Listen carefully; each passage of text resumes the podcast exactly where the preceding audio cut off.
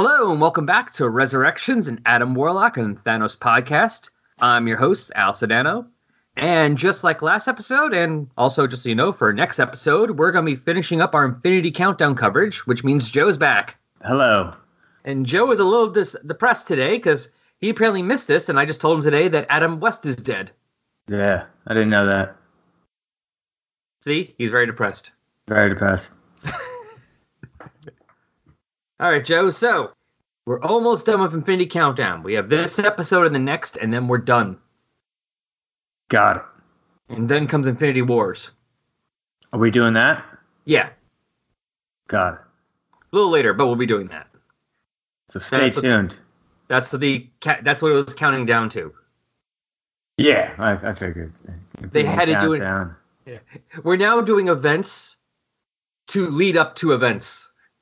And I guess I'm not. I've been listening to some of your, some of the other podcasts, and uh, it seems like uh, I'm not alone. Where everybody, you know, we like things when they're connected. We we all want things to be canon and things to lead into each other. I want to I want to read something that is definitely connected. I don't want to read the the one-off things that are in a different universe. If I have time, I'll read that. But I want to read stuff that's going into something else. Be like, all right, where we going? I want to keep that one ride going on. So I understand. I'm And happy with fine. that. Yeah, and that's fine. I'm just making fun of the fact that it's an event. Yeah, Because, like for instance, Infinity Gauntlet, it was uh, stories in the Silver Surfer that led to Infinity Gauntlet. It wasn't a whole crossover. yeah, You know, it was just in Silver Surfer, so it still led into it. It still was, like you said, it was that one story going on, but it wasn't a special five issue miniseries with like eight tie-ins. yeah, Yeah. yeah.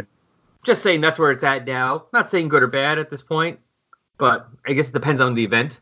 But it's just kind of funny that now we're having an event to lead into the event. And speaking of this event, so today we have a couple issues we're talking about. Infinity Countdown number four, Infinity Countdown Black Widow uh, one shot, Infinity Countdown Champions number one, and Infinity Countdown Darkhawk number two and three. We're doing all of that in this show. Yep, Awesome.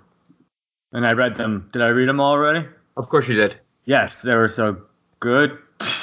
They were something.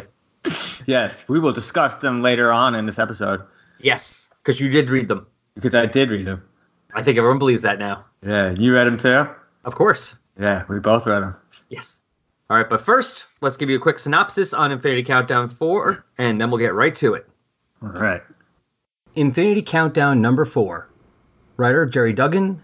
Pencils Mike Deodato Jr., Mike Hawthorne, and Aaron Kuder. Inks by Mike Deodato Jr., Aaron Kuder, Terry Pallot, and Jose Mar- Marzan Jr. Colors by Jordie Bellaire and Frank Martin Jr. Letters Virtual Calligraphy and Cory Petit. Editors Annalise Bissa, CB Cebulski, and Jordan D. White. Cover art by Nick Bradshaw and Morry J. Hollowell. Cover dated August 2018. On sale date June 6 of 2018 with a cover price of $4.99. You can find this also reprinted in the Infinity Countdown trade paperback and digitally on Comixology and Marvel Digital Comics Unlimited. The Infinity Stones. Soul, powered by the user's mastery of reality, can preserve the soul to allow for life after death. Currently held by Ultron. Mind, powered by the user's mastery of soul, can grant telepathy or intelligence. Currently held by Turk Barrett. Power, powered by the user's mastery of mind, can make a person more physically powerful. Currently held by Drax the Destroyer. Space, powered by the user's mastery of power, can allow teleportation through space. Currently held by the Black Widow. Time, powered by the user's mastery of space, can allow a person to travel through time. Currently held by the Super Skrull. Reality, powered by the user's mastery of time, can allow a person access to the multiverse. Currently held by Captain Marvel. Previously, the Infinity Stones were reborn and scattered, passing from hand to hand across the universe, through time, transgressing the boundaries between worlds. The Guardians and the Nova Corps endured heavy losses protecting the Power Stone, only having escaped certain death by discovering the true nature of the stone that it is controlled by the mind of whoever wields it. Elsewhere, Adam Warlock has located Ultron, who was preparing to launch rockets infecting the universe in his image. Silver Surfer, hoping to intervene, went to the Lifebringer, Galactus, reformed from consuming lives and sworn to atone, and asked if he might destroy one planet to save the entire galaxy. But what will his answer be? Not long ago, in our first page prologue, we see the captive dwarf give a helmet he made to his mysterious captor, who then hits the dwarf. Back in the present, Galactus gives the Silver Surfer his answer No. On the space station known as Nowhere, the Guardians meet up with the Nova Corps. Richard Rider is going to go out and find his brother. Star Lord tries to convince him to wait for them. The plan is they will find the other stones and become the new Infinity Watch, making it much easier to find and bring his brother back. However, the plan involves them time traveling back to this current moment, and when no one shows up, it's assumed they won't succeed, and Richard Rider goes off alone. With that, Eve Belkin and the Nova Corps demand the Guardians hand over the Power Stone. Just when a fight between the two groups is about to start, Drax settles things. He takes the stone and dares anyone, Nova or Guardian, to take it from him, and walks away. Star Lord is then contacted by Nowhere's security chief, Cosmo. Two of the elders of the universe, the Collector and the Grandmaster, want to see him. They want his help with an Infinity Stone they have in their possession. There's something wrong with it. It won't work. Their meeting is interrupted by Phyla-Vell, daughter of Captain Marvel, and Moondragon from an alternate universe. Phyla-Vell reveals that after the multiverse was reordered, the reality stone belonging to each universe was hidden in a neighboring reality. For reasons unknown. The stone that the two elders have is the reality stone from her universe. As we know, because our universe's Captain Marvel, aka Carol Danvers, has our reality stone. To keep things simple, Star Lord gives it to them, and they leave. Back unsafe, Adam Warlock is facing off against Ultron when the Silver Surfer shows back up with Galactus.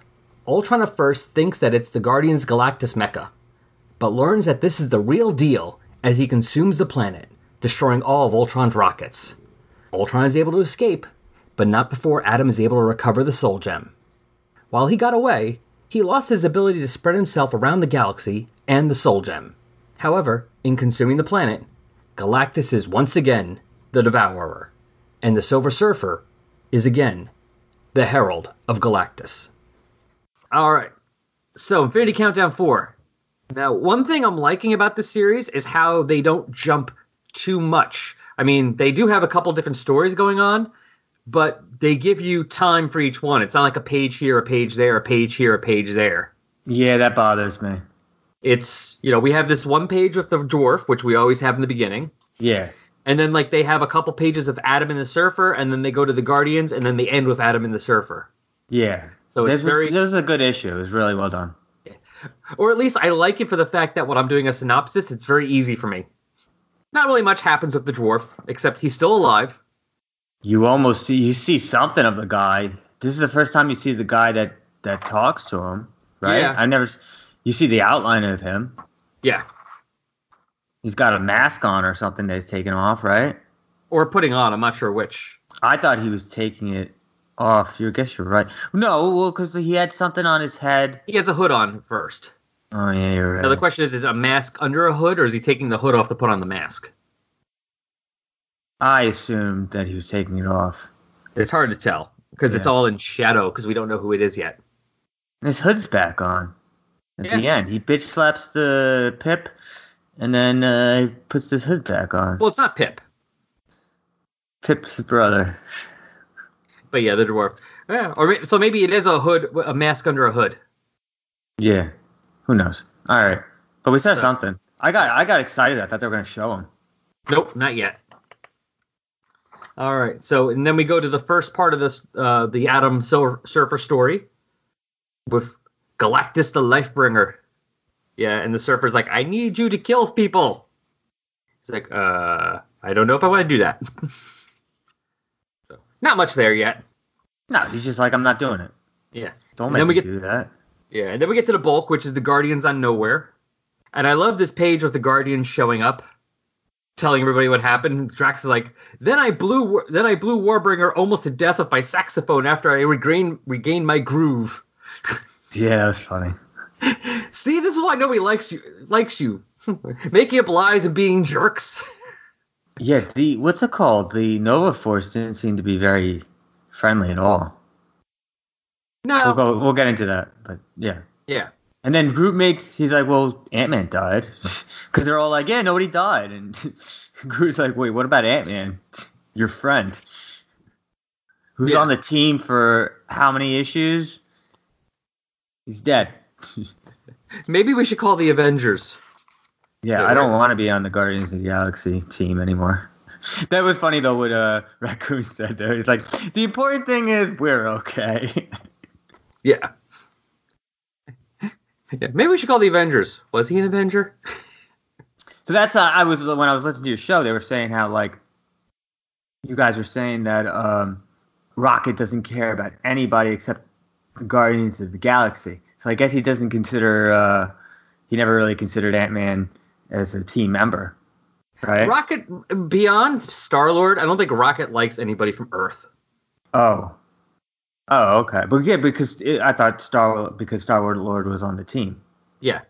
Well, I said beyond Star Lord, I don't think he likes anybody who's from Earth. So even if you are on the team and but if you're human, he won't like you. I don't think he, Iron Man was on the Guardians for a while, and I don't think he gave a damn about Iron Man. Yeah. Rocket is a jerk. And then we have the best thing for time travel, the best time travel thing. Nova, don't go off for your brother alone. Look, we'll get all the gems together and we'll go together as the Infinity Watch. You know, we can even go back in time. All right, well, let's come back now. That All was right. funny. I guess that didn't work. Off we go. That was So- funny. That was a good way to shut that down. Yeah. I, I didn't work, so I'm just gonna go on my own. Bye. Yeah. Nova, Nova's Nova's smart.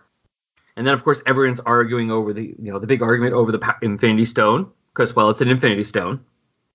Yeah, I mean they're not. Well, it Wasn't done very well. That could have like, all right, well, let's discuss. We have the Infinity Stone. You know, maybe we should take over it, but let's have a discussion. No, they're just like shoving the guns in their face. Like, give it to us. Well, to be fair to the Novas, they might have a point there because, like Groot says, Groot is disappointed that after Groot saved the Nova Corps, they would be so intractable and greedy. That is the Guardians' modus, modus operandi. It's like, that's what we do. We're jerks. Why are you being jerks? So, to be fair, you know, if they're expecting the Guardians to be jerks, Well, f- why ask you know, nicely? If you know when you're gonna, if you ask someone nicely ten times and they're always a jerk, why would you ask them nicely the eleventh time? Because you have to know how to handle a jerk. You can't. Yeah. You can't out jerk a jerk. But instead, Drax takes care of everything. Yeah, who the who is Drax to take it away too? Everybody's just you know doing whatever they want. What's going on with Peter Quill? He's the leader of the group. He just lets the, the whole team run all over him. Drax Yeah. just goes up and blows everybody and then leaves the stone. Drax might be the most powerful one out of all of them, though, right now. So Oh, so might makes right, huh? apparently, Yeah. Peter Quill is the worst leader ever. no, we didn't say he was that good a leader. No. Anyway, But I like that. I'm taking this. I'm tired of the yelling. I'm the destroyer. You want to take it? Come find me. Otherwise, deal. I do love how Drax just takes control of that. He's like, screw, shut up. I'm taking the Power Stone. Shut up. Go away. But then we get Cosmo. Have you Okay. seen Cosmo in the books before? I forget. no, never. It's a So- talking dog. Yeah. He's actually Yeah. a he's actually Russian. He didn't seem to have a Russian accent. Not always, but usually do. He usually does. Cosmo, he's a cosmonaut. He was member in like, well, not that you remember because you weren't alive, but you know, like in the early '50s and stuff when they were like sending dogs and animals into space. Were they really? They Yeah. sent monkey. I thought I knew they sent a monkey into space, right? Yeah, there were some dogs too. Why'd they do that? Don't ask. But anyway, so he's supposed they introduced him when they first introduced Nowhere. They introduced Cosmo as like the uh, head of security, and he was a cosmonaut dog that somehow through I guess what fell through a wormhole when he was out in space because you know they weren't gonna they weren't coming back, and ended up on Nowhere and somehow ended up I don't know how but ended up with human intelligence and telepathy. but somehow So- he still has like broken English. Yeah, sometimes. And that's why he wears that like spacesuit. Because in fact, if you saw the first Guardians of the Galaxy movie, you see him in it briefly. When the he's in he's in one of the collector's cages, and then when the collector's base blows up, him run out. And then at the very end, when you see the scene with Howard the Duck, he's the one licking the collector.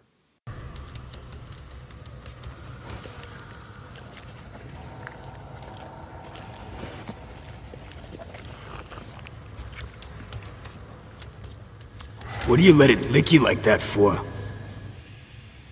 Gross.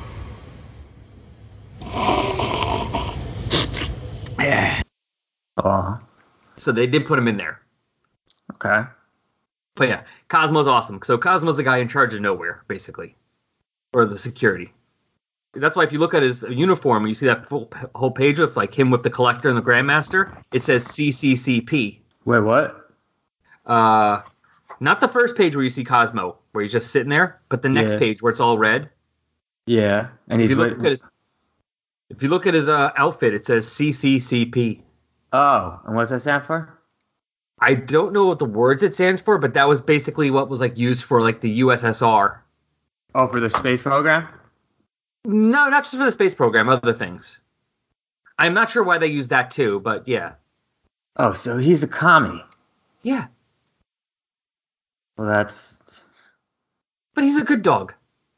we did. We don't deal with the red. We He's don't deal with the Bolsheviks.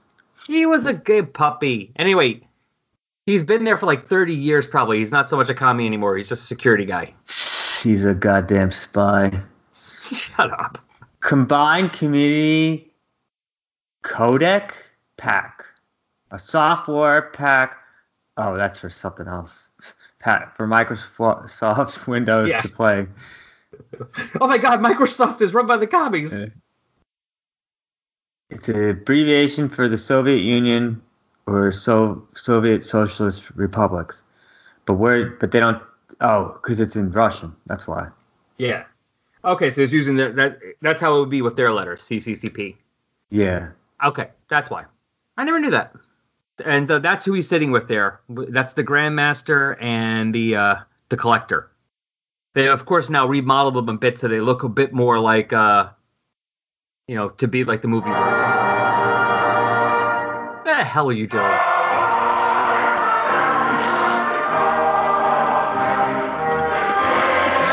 Sorry. what were we talking about? You tool. No, I'm just saying that's so that's who he's with, the Collector and the Grandmaster. But they Grandmaster. Grandmaster is uh, the guy. Jeff with- Goldblum. Jeff Goldblum. Okay. Yeah, he was awesome. Yeah, and the Collector was Benicio del Toro. Yes. obviously they have them now looking more like those got versions than the other versions. Yeah. Oh, they do. I didn't really. Oh yeah, they changed them completely. I didn't think they looked like the actors at all. Like in No, those I, movies. I'd say like the actor. I don't think they can make them look too much like the actors, but they have them modeled a bit more like that. Um, I didn't. I didn't get that at all. But I guess. Uh, I mean, I guess. Yeah. I guess they look more like it. Um, they were both in the uh, Grandmaster. And, no, well, Grandmaster. No, were either of them in? Um, no, neither of them were in. Um, uh, what do you call it? Where Thanos was hunting for the stones before Oh, Infinity Gauntlet. In, in oh yeah, no, um, I don't recall. No, the Grandmaster was. Did he have? Was he one of the ones that had the stone? Yeah, Do you remember which stone he had? I don't recall at this moment. Oh, okay. Anyway, that doesn't matter. Why is it all in red? That I don't know. It must be the room must be full of red. Yeah, Maybe. the room. Yeah, because everything is normal, and then they go in that room and it's all red. All right, so I just sent you real quick. so you see. Yeah, okay. That's what. Collector looked like originally. It was a lot more handsome. So they changed them a little bit. The Collector got changed a lot more. Yes, definitely. But this is the thing we tou- this is the thing that was touched on in the Captain Marvel one shot. Yes. At the uh, real when reality was redone after Secret Wars, the reality stones were all sent over to like the universe next. We would have the universe to the left of us, Infinity Reality Stone, and then the universe to the right of us would have our Reality Stone, and so on and so forth. Like they were shuffled over like a universe, so they don't they'd be useless there. Why is that? Uh, the way they work, the Infinity Stones only work for that universe. Yeah, I know that, but why was just the Reality Stones thrown? Don't know. the- yeah. It's still cool that they at least mentioned the uh, the end of the multiverse. Yeah. Sometimes like I like it doesn't Well- like they don't mention it at all. I guess most people don't know about it, right? No, of course not. Most people wouldn't know. It just they wouldn't realize. Yeah, you're But right. it even says here, she's you know they say when she says uh, Phyla-Vell says why it happened, you know what happened. She says for safekeeping to be a pain. Who knows? Oh yeah, yeah, she does. She's like, I don't know. So do you know who this is? Phyla-Vell, No, I don't. Captain Marvel's daughter. Oh. But and that's Moondragon with her, Who's Moondragon? the the bald chick. No, but like, who is she? She was an Avenger. She's uh she's Drax's daughter. Uh. She has telepathy. She was raised on Titan.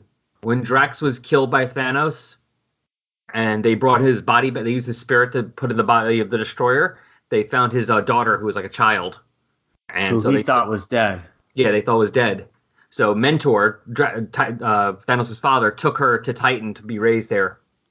Yeah, is she alive in this reality? Uh, as I far as I know, right now in our reality, the two of them are dead Oh, okay. because they're from a different reality. This and are they um are they lesbians And uh, this were they lesbians in this reality? Yes, they were. They were lovers. They're still lovers. Okay, that's Yep. cool. Yeah. So they take their stuff. I like that. It's like, give it back. It's ours. All right. Make it go away. We don't want to deal with this. Yeah, you can one one challenge at a time. I mean, he's right on that. Peter's right to do that. On the other hand, it's like, well, you don't know if they're evil or good over there. But That's that's over there. Whatever happens over there, I'm the hero of this reality. I can't I can't save every reality. I he's right. Give it go. Thank you. You're welcome. Bye. and did you see what she says before they leave? Um, Scan their minds before we leave. Let's see if we can learn who Requiem is. oh yeah. What's that? Who's Requiem? Uh, I don't know if it's been said in the story yet, and I don't want to spoil too much, but Requiem is the person in the beginning who's holding the dwarf captive. Oh yeah, you just ruined it. Well, no, we just don't know who it is. oh, how did you know his name was Requiem? Well, because I've read these before. Oh, I know the name's Requiem, but I'm not telling you who Requiem is. So, Oh, okay. All right, that's cool. And they don't know anything. They're but I mean, it's you know, it's like they want to learn who this who some mysterious person is, and we have a mysterious person in the issue. So, even before I knew who it was, odds are I knew that I figured that's who it was. Oh, I didn't figure that at all. Who's this dragon? Who's this dragon on her arm? Her name's Moondragon. She has a dragon tattoo. Oh yeah, that's, so it's just any dragon. Well, there is too much to get into, but yeah, her name's Moon Dragon. This is a dragon theme. You know, it's like it's like that bat guy. Batman. Yeah, yeah. It's like here's my bat. Here's my bat batarangs. Here's my Batmobile. This is my Batcopter. This is my bat plane. Oh, so so here's It's Yes, my. she's- You know, these are the bat poles. This is the whirly bat. Um, we got the bat boat. There's bat dog. I also have friends. I got Bat Girl. I got Bat Mite. I got Bat Woman.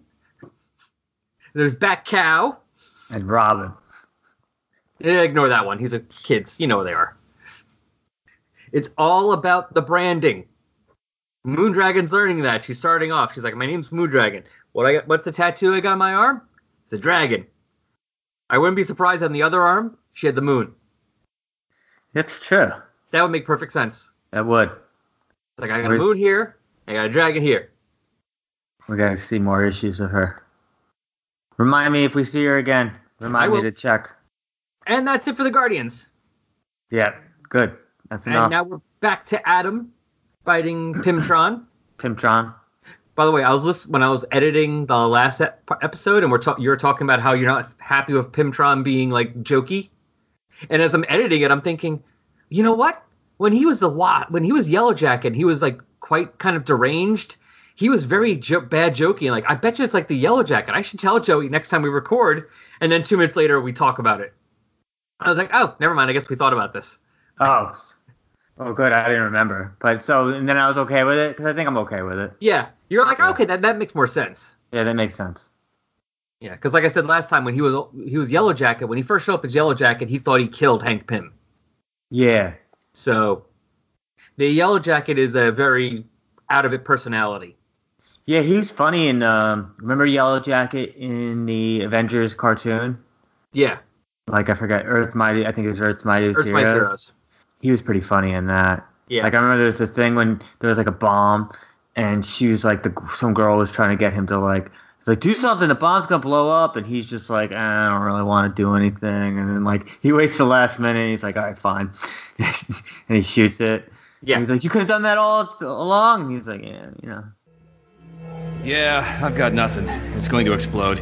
You've got about 25 seconds. I can't evacuate two million people. There's not enough time. You have to do something.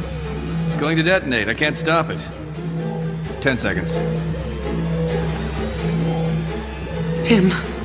My name is Yellow Jacket. No! Two seconds. I don't. What did you do? I sent it to the microverse. It just swept out a few molecules. Why didn't you do that in the first place? Why'd you wait? I just wanted to see the look on your face. Yeah, Yellow Jacket's very arrogant and very like kind of a jerk. Very bad jokes. Yeah, I like Thinks he's great. Yeah, I like I like that. And it kind of makes sense, and if that's the per- that's like the version of Pym's personality, you know, Ultron's using or Yeah. tapping into. Yeah, it makes sense. That does make sense. So yeah, so Adam, unfortunately, Adam can't beat all the rockets until dun da da, Silver Surfer shows back up. I like this. We will handle this planet. Who? Who's we? And I was like, look up. Galactus. I don't know why Ultron wouldn't, Pymtron wouldn't know that that was uh, the real Galactus, though. Well, he probably figured like, oh, you just went to the Guardians and got their fake Galactus, you losers. But he's a robot. Doesn't he have like some kind of detect, like I detect extreme amount of power or something? Yeah. Yeah. Anyway, though, I do like the fact that he's like, nope, wait, that's he's like, oh crap, that's real. Yeah. And I do like that whole thing of Galactus starting to consume the planet, and you can see the yellow, like this color changing back to purple. Oh, I didn't notice that. Oh yeah. Yeah, he's all purple. Now he's got a taste for the planet. Yeah. And he did it with all all without his. I thought he needed that strap-on thing he uses. The machinery? Yeah. I guess not. Mm, maybe, maybe not. I don't know anymore. I guess maybe that's like a juicer. You know, like Yeah. you can eat you can eat an orange normal, but sometimes you know you want to throw it in a juicer and eat drink it. you get more nu- get more nutrients. Maybe. Yeah. You know, he gets more nutrients if he does it the the proper way. But if he's just like, all right, I just gotta do it quickly. I can just eat quickly and grab what I can. Well, you get more. You get the same amount of nutrients. It's just um, you can have more oranges that way. I mean, if you eat an orange or if you drink an orange, you get the same amount of nutrients. So But I unfortunately, know what you mean. yeah. So unfortunately, Ultron escapes, but at least they get the soul gem back from him. Yeah. But of course, he escapes. I mean, I don't understand how he escapes, but that's that's. I mean, they're in empty space. Like, Well, but then, the, but then the, the the planet finally blowing up, all the energy like kind of knocks everyone back. So they're you know they weren't able to blast him yet. that's Because see, they're yeah they're about to blast him, and all of a sudden they get hit with the wave from like Galactus destroying the planet. So he's able to sneak away during that whole thing. I guess there's probably a lot of rocks. Yeah, I know Yeah. he was on the rock. Yeah, there's like there's got to be like a A lot of stuff. plethora of rocks. And I like that next page where you see them watching Galactus consuming everything, and Adam's like, "How I?" Adam's just like, "I've never seen. I can't even look at this." And the Surfer's like, "I've seen it too many times." He's like, you get used to it. and he's like, guess what? I'm his bitch now. Yeah. That was the that was the deal. Galact, I'm gonna make Galactus hunger again. If Galactus is gonna hunger again, I have to help him. The Silver Surfer is once more the Herald of Galactus. Dun, dun, dun. All right, so how was this one? It was good. It was really good. I liked it. Yeah, The got story's coming along pretty well. yeah. So now we have Drax again with the Power Stone, and Adam once again has the Soul Stone. And we're just gonna figure out what's going on with the others. And we're gonna see the others in just a few minutes when we see the Black Widow one shot. Dun, dun, dun. All right, we'll be right back with that. Anyone hear us? This is Trey Lawson. And I'm James Hickson. Anyone can hear this broadcast. We need your help. We've been kidnapped and imprisoned in a tomb by this creepy old undertaker named Mr. Gravely. And he's forcing us to review his collection of Marvel horror comics. Stuff like Tomb of Dracula, Werewolf by Night, Man Thing, Ghost Rider. and so much more. If you can hear this, please contact our families. Tell them we can be found at. You can find James and Trey every other Wednesday at the Tomb of Ideas, a Marvel horror podcast. See you there, Tomb Believers.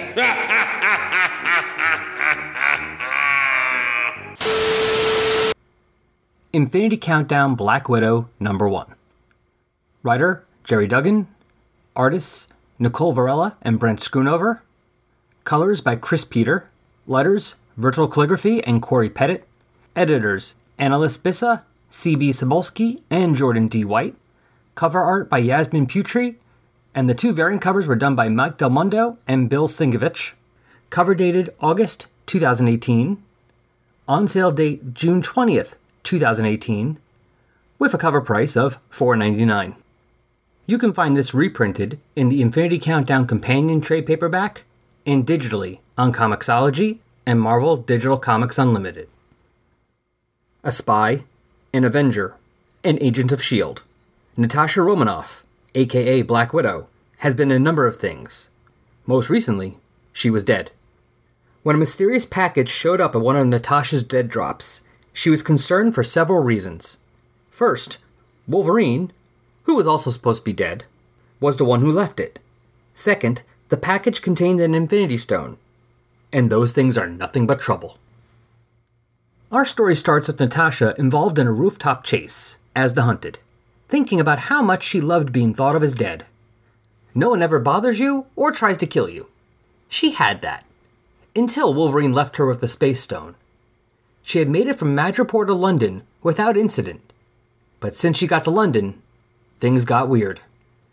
She's at least able to use the stone to teleport, though only to whatever is in her direct line of sight.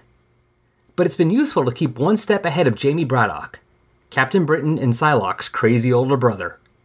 Jamie is also crazy powerful, and is now dabbling in the dark arts. He's also become involved with some magical group and they have ensorcered children to be used as hounds to hunt her down to get the stone. She wants to get out of town, but first, she has to save the children.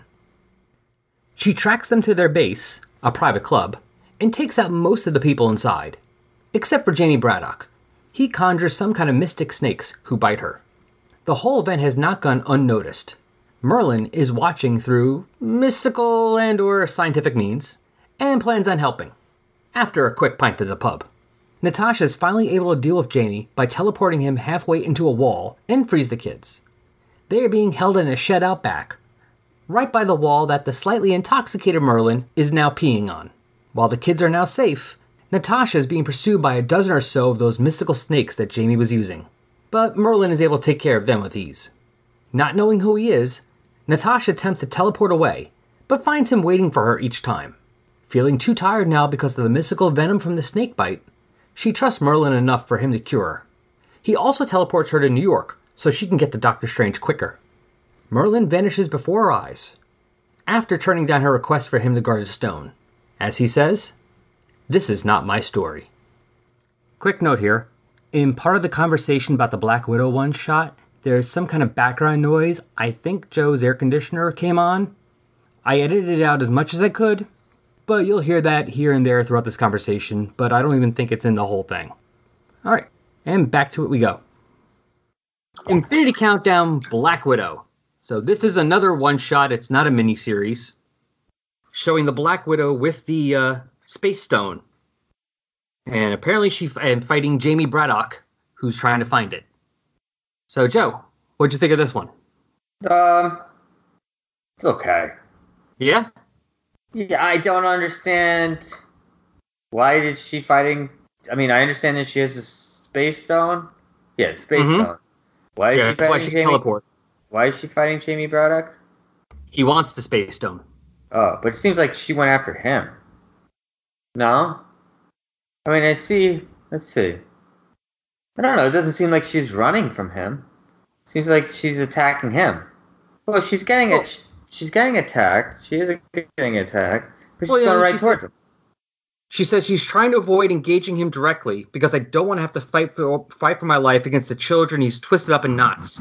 He's got them wrapped around his finger and is using them to stalk the Infinity Stone. So he's trying to find the Infinity Stone, but he's using these kids. So she doesn't want him to get. So she's running from him, but she also wants like trying to get the kids away from him. You know, I mean, she could just leave, but Yeah, she's not going to leave. leave him with. But she's not going to leave him with these kids as his slaves. Yeah, that's a battle for another day. Oh, she's a superhero. You know, that's what they do. They save kids. Yeah, but you know the target at hand. Well, That's what they do. That's have, a captain. You have the mission. That's not the mission, soldier. But anyway, she wants. I just didn't. It didn't make sense to me. It's like, well, you know, isn't the mission the stone? You know, seems like she's got ADD, but that's fine. I get it. Yeah, the kids, the children are our future. Except that she loses the uh, stone over, you know, two kids. No, she no, she doesn't lose it. If she did. No, she doesn't. If she did. Where? Where did she lose the stone? Do you know what the word "if" means? Oh, oh, I think she. I, I thought you said. Well, I thought you said she did lose the stone over the kids. No, if. If she Oh. were, she'd look pretty silly. Yeah, but to be fair, also she probably has a better chance against Jamie Braddock with the stone than without it. Because at least without with the stone, she can teleport, Yeah, but and she also uses it to teleport him into a wall, which is pretty cool. We have to we have to get to that part. I don't remember that part. Anyway, it was all right. I like this one a lot, actually. I found a lot. Of, I had a lot of fun with this one. Jamie Braddock, he's always in his underwear, isn't he? Yes. He, you know what he reminds me of? That What? outfit, that guy from Boogie Nights. Yeah. I know When he's talking. like, when they're like doing the drug deal, and they're gonna rob him, and they got that kid uh, setting off fireworks, and that guy's just like high playing. Yeah. Uh, what is he listening to? Uh, Sister Christian. Yeah, Sister Christian. Yeah, but yeah, he's uh that's Captain Britain's brother and Psylocke's Yeah. brother. Was he? But Wasn't he a good guy at one point?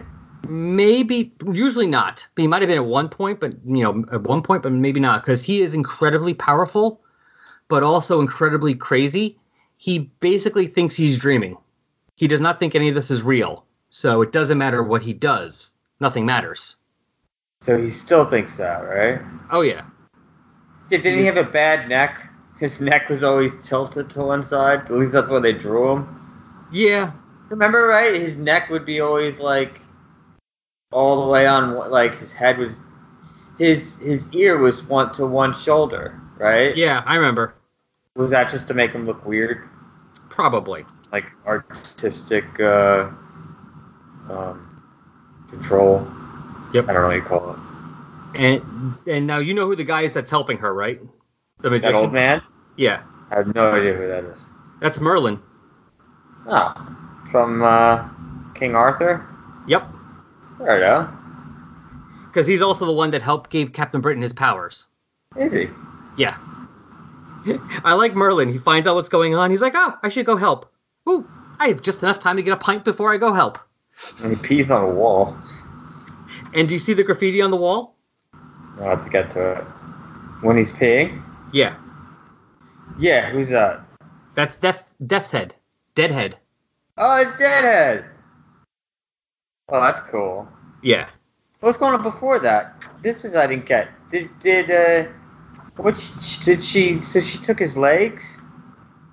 She I didn't get what happened. She stabs him, right? Oh, back to Jamie Braddock. Now she stabs him and then t- basically teleports him into the wall. Teleports him into the wall. I don't. Is he's in the wall. Yeah. Where's his legs? Inside the wall. They are. Yep. I would never have gotten that. It just it just looks like he stabbed him against the wall. No, no, because they have the little pop sound. That's for him teleporting. Okay. So you look at the panel, the page before. She stabs him Yeah. and then And he's like, that doesn't do anything. Yeah. And that's why she says buckle up and she teleports. So she basically teleports about a foot or two to the side. So she's in front of the wall, but now he's half in the wall, half out of the wall. Oh. Okay. I can see it a little. Yeah, I see it a little bit. So now part of him is inside the wall, which basically means, in other words, part of him is cut off. Yeah. So his legs are in the wall. Yeah. But since it's Jamie Braddock, he'll probably be able to get himself out pretty soon and fix himself up, no problem. Yeah. Did he always always have these snakes? Um, I don't know. I've not read everything with him, so Oh, okay. Anyway, so Merlin's pissing on the wall. yeah, he's going to help her. But first, you know, gets a drink Yeah, good for him. and then helps her release the kids, and then basically sends the snakes away. Yeah, somehow Jamie got involved with magic apparently and grabbed the snakes. And I like how Merlin's like, "All right, snakes, here, go home or be destroyed." And they're like, "Uh oh, it's Merlin. Never mind, we're out of here." Where's his wand? I mean, it's like staff. Doesn't he have a staff? Not that I know of. Not like, uh, Gandalf. yeah. He's not Gandalf. I thought they were like pretty close. Nah, well, look wise. I thought it was like, you know, you know, like DC has a version of a Marvel, like DC's Marvel's version of Batman, DC's version of uh, Deep Marvel's version of Superman. You know, they all copy each other. Yeah. Anyway, I guess I'm wrong. I'm And wrong do- again.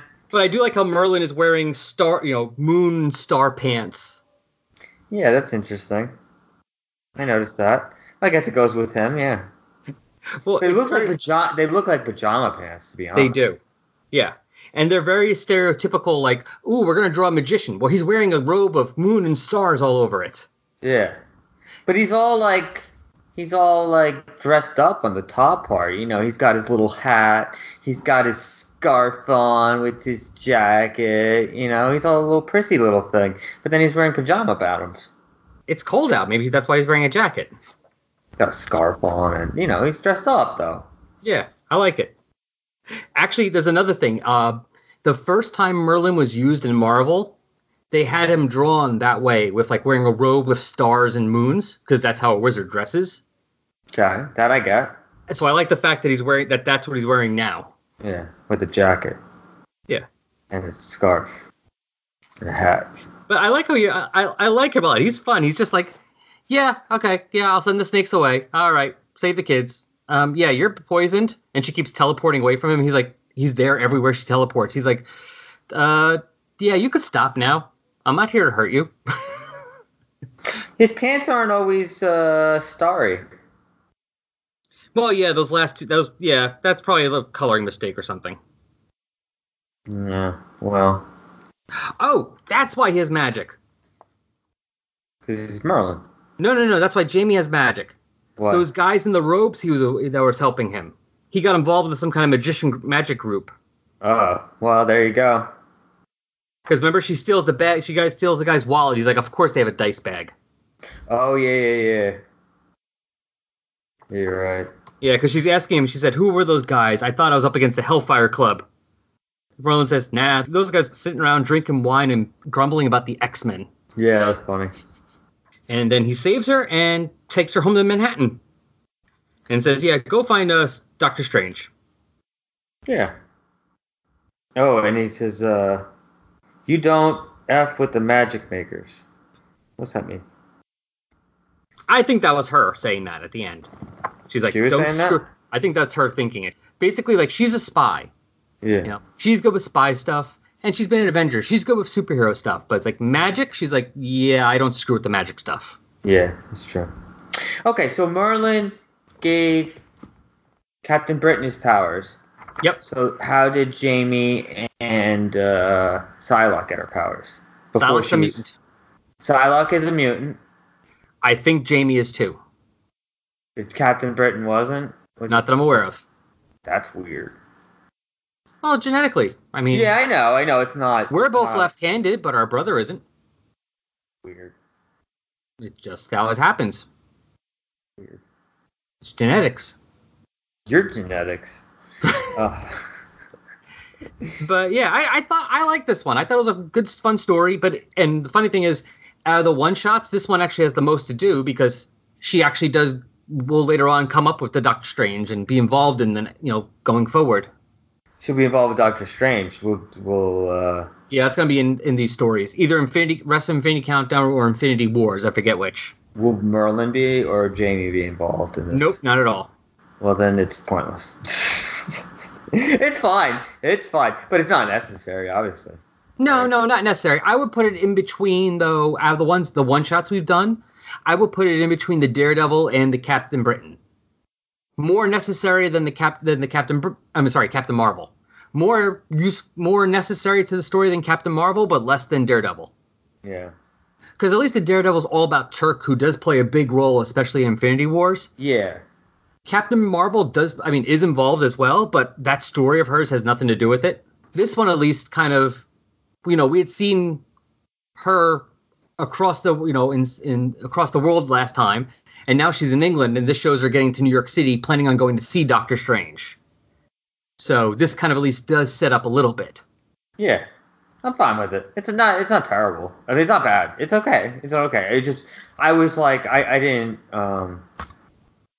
Yeah. It's a good. It's a great. It's a great show. It was a great comic. I loved it. A plus. You don't have to like everything. No, I love it. Shut love up. it. You're It's the best comic ever. God, I hate you. I'm not going to do any more episodes because it's it's all downhill from there. I, there were some parts. I there's some parts I definitely like. Like I like seeing Jamie because he reminds me of the guy from Boogie Nights.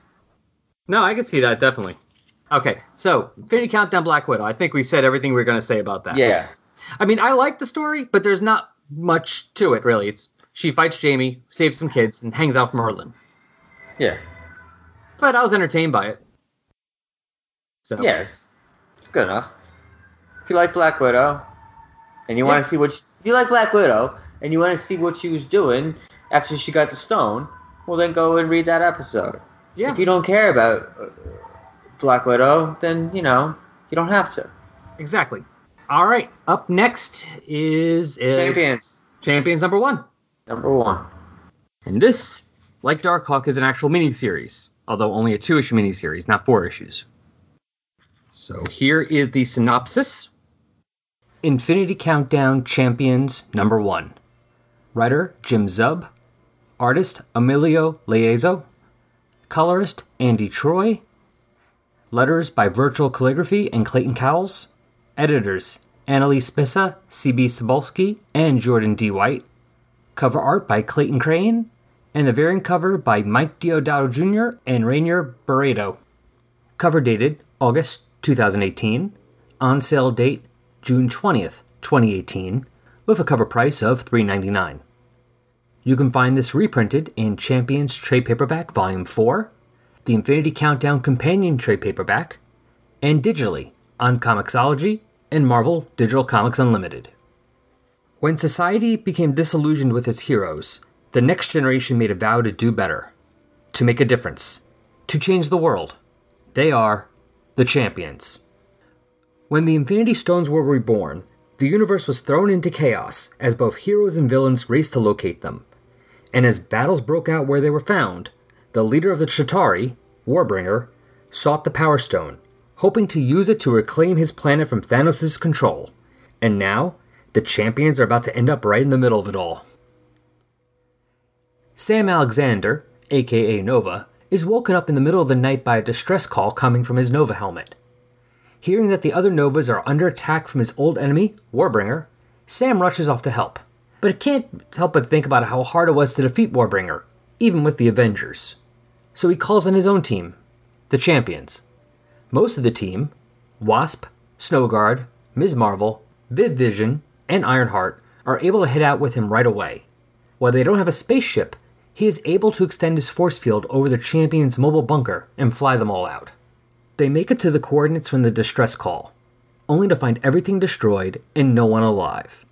While the champions search, they are being watched by an Ultron bug, which decides to sneak aboard their bunker for further observation. Using one of the few remaining communicators, Sam responds to a call from Scott Atz, one of the leaders of the Nova Corps. Sam tells Scott about what happened, but ignores orders to return to headquarters, as he feels Warbringer is his responsibility.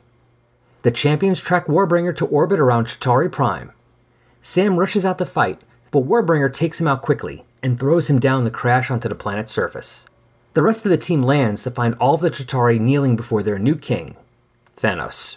The Chitauri are unable to do anything without orders from the king, and Thanos does not care about them at all. Warbringer has come here to free his people from Thanos, but he knows to face Thanos is to die. So he is here to exterminate his people. unable to just stand there and watch genocide, the champions attack Warbringer.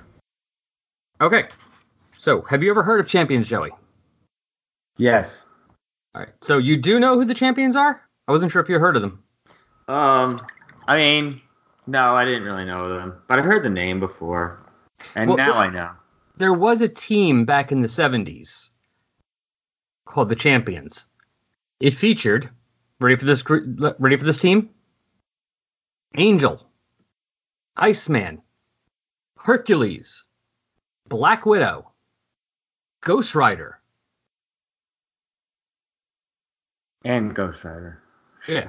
Oh, and, and Ghost Rider. and and uh, Darkstar. And okay, that's there you go. Because I was waiting for the. If you don't say "and" at the end, then it seems like there's more. Um.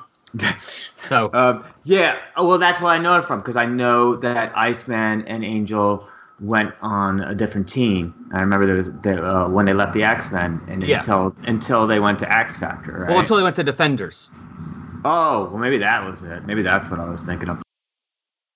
But no, I didn't really know the champions. But I know, like the name sounded familiar. I know I've seen the name around. Yeah. Well, but know, I had no have- idea what this team. Yeah, you know they have to bring these. They have to bring these things back every once in a while, or else they lose copyrights. So Yeah, that makes sense. So now So what- these are the champions. yeah, right now the champions is basically the young heroes. The the the, Yeah. the young what was the they're the young Avengers. Are there still young Avengers? Mm, Not sure, but Like yeah, with, with They're like, young- what is it like um young Captain America? yeah, Patriot and Wiccan and uh, Hulkling and the girl, the younger girl Hawkeye. Yeah, Yeah, you don't know you don't know if they're around anymore? they come back and forth. Yeah. But yeah, they're the young Avengers. They're the new Warriors. You know, they're X Force. They're you know they're they're the team of the younger you know the younger heroes. Oh, own New team. Warriors. Yeah. Okay, Yeah. that makes sense. The That's- New Mutants. Too. Yeah, exactly. They're the young, they're the young team of heroes. Yeah. So, in fact, for a while there, I believe, um, you know how when they did X, they did X Men, where they brought the original five from like the early days of the team into the future, into the present. Yes. All new. Cy- yeah, Cyclops, the young Cyclops, was a member of Champions for a while when it started. Yeah, I remember that. it's funny. I love as much as I love Cyclops when they're any like so like I even look up like I'll look up like what's I'll read anything with Cyclops in it, and then they'll be like, well, here's young Cyclops. Like I don't want to read young Cyclops. I want to read Cyclops. Cyclops. Yeah, but so these are all young te- young heroes. There's one or two who couldn't make it. They said um, the Hulk had a whole, had a sort of sidekick, you know, because he doesn't really have Hulk doesn't really have sidekicks. He has like people that hang out with him for a while. One of them was Rick called Jones. Well, yeah, Rick Jones is the closest to an actual sidekick, but there was a couple others that hung out with the Hulk. One of them was Amadeus Cho. And, Amadeus. uh, Amadeus. yeah, and in fact, he got. Oh, Um, Amadeus Joe. Yeah, the Asian Hulk. Yeah, that's who they're that's who they're talking about when they said Hulk, we couldn't get Hulk. That's who they were talking about. I, I don't remember that part. We'll get to it. Okay. Oh So- yeah, yeah, yeah. So yeah, so you know who this Nova is, obviously. The Sam Alexander Nova. He's the son of the other Nova, right? He's the son of another uh, of and another. He's the son of another Nova, yes, but not the one that we were seeing in the main series, not Rich Yeah. Rider. Not Rich Rider, another Nova. Yeah, Yeah. his dad is Nova, never appeared before he did. Yeah. You know I mean? Like he, his dad was invented for his series. We never saw him before. Oh, you never. He was never. We never Oh. saw him. Oh, okay. He's He was created to be a Nova. You know, it's like oh, his dad was a Nova. because there's a million Novas. Yeah, there's a bunch. Of, thousand Novas. there's a bunch of them out in space. How many would you say? Like thousands, millions? Mm, maybe hundreds or thousands, not millions. How many Green Lanterns are there? That all depends on what they're doing, whether or not they decide to make Hal Jordan go crazy and kill them all again or not. That's funny. All right, I need to read that. Sometimes there's one. Sometimes there's 3,600. Sometimes there's 7,200. Oh, okay. Well, there's actual numbers for that. That's kind of Well, cool. because because the Green Lanterns are definitely separated into sectors, Yeah. and they said there was 3,600 sectors, 3,600 sectors.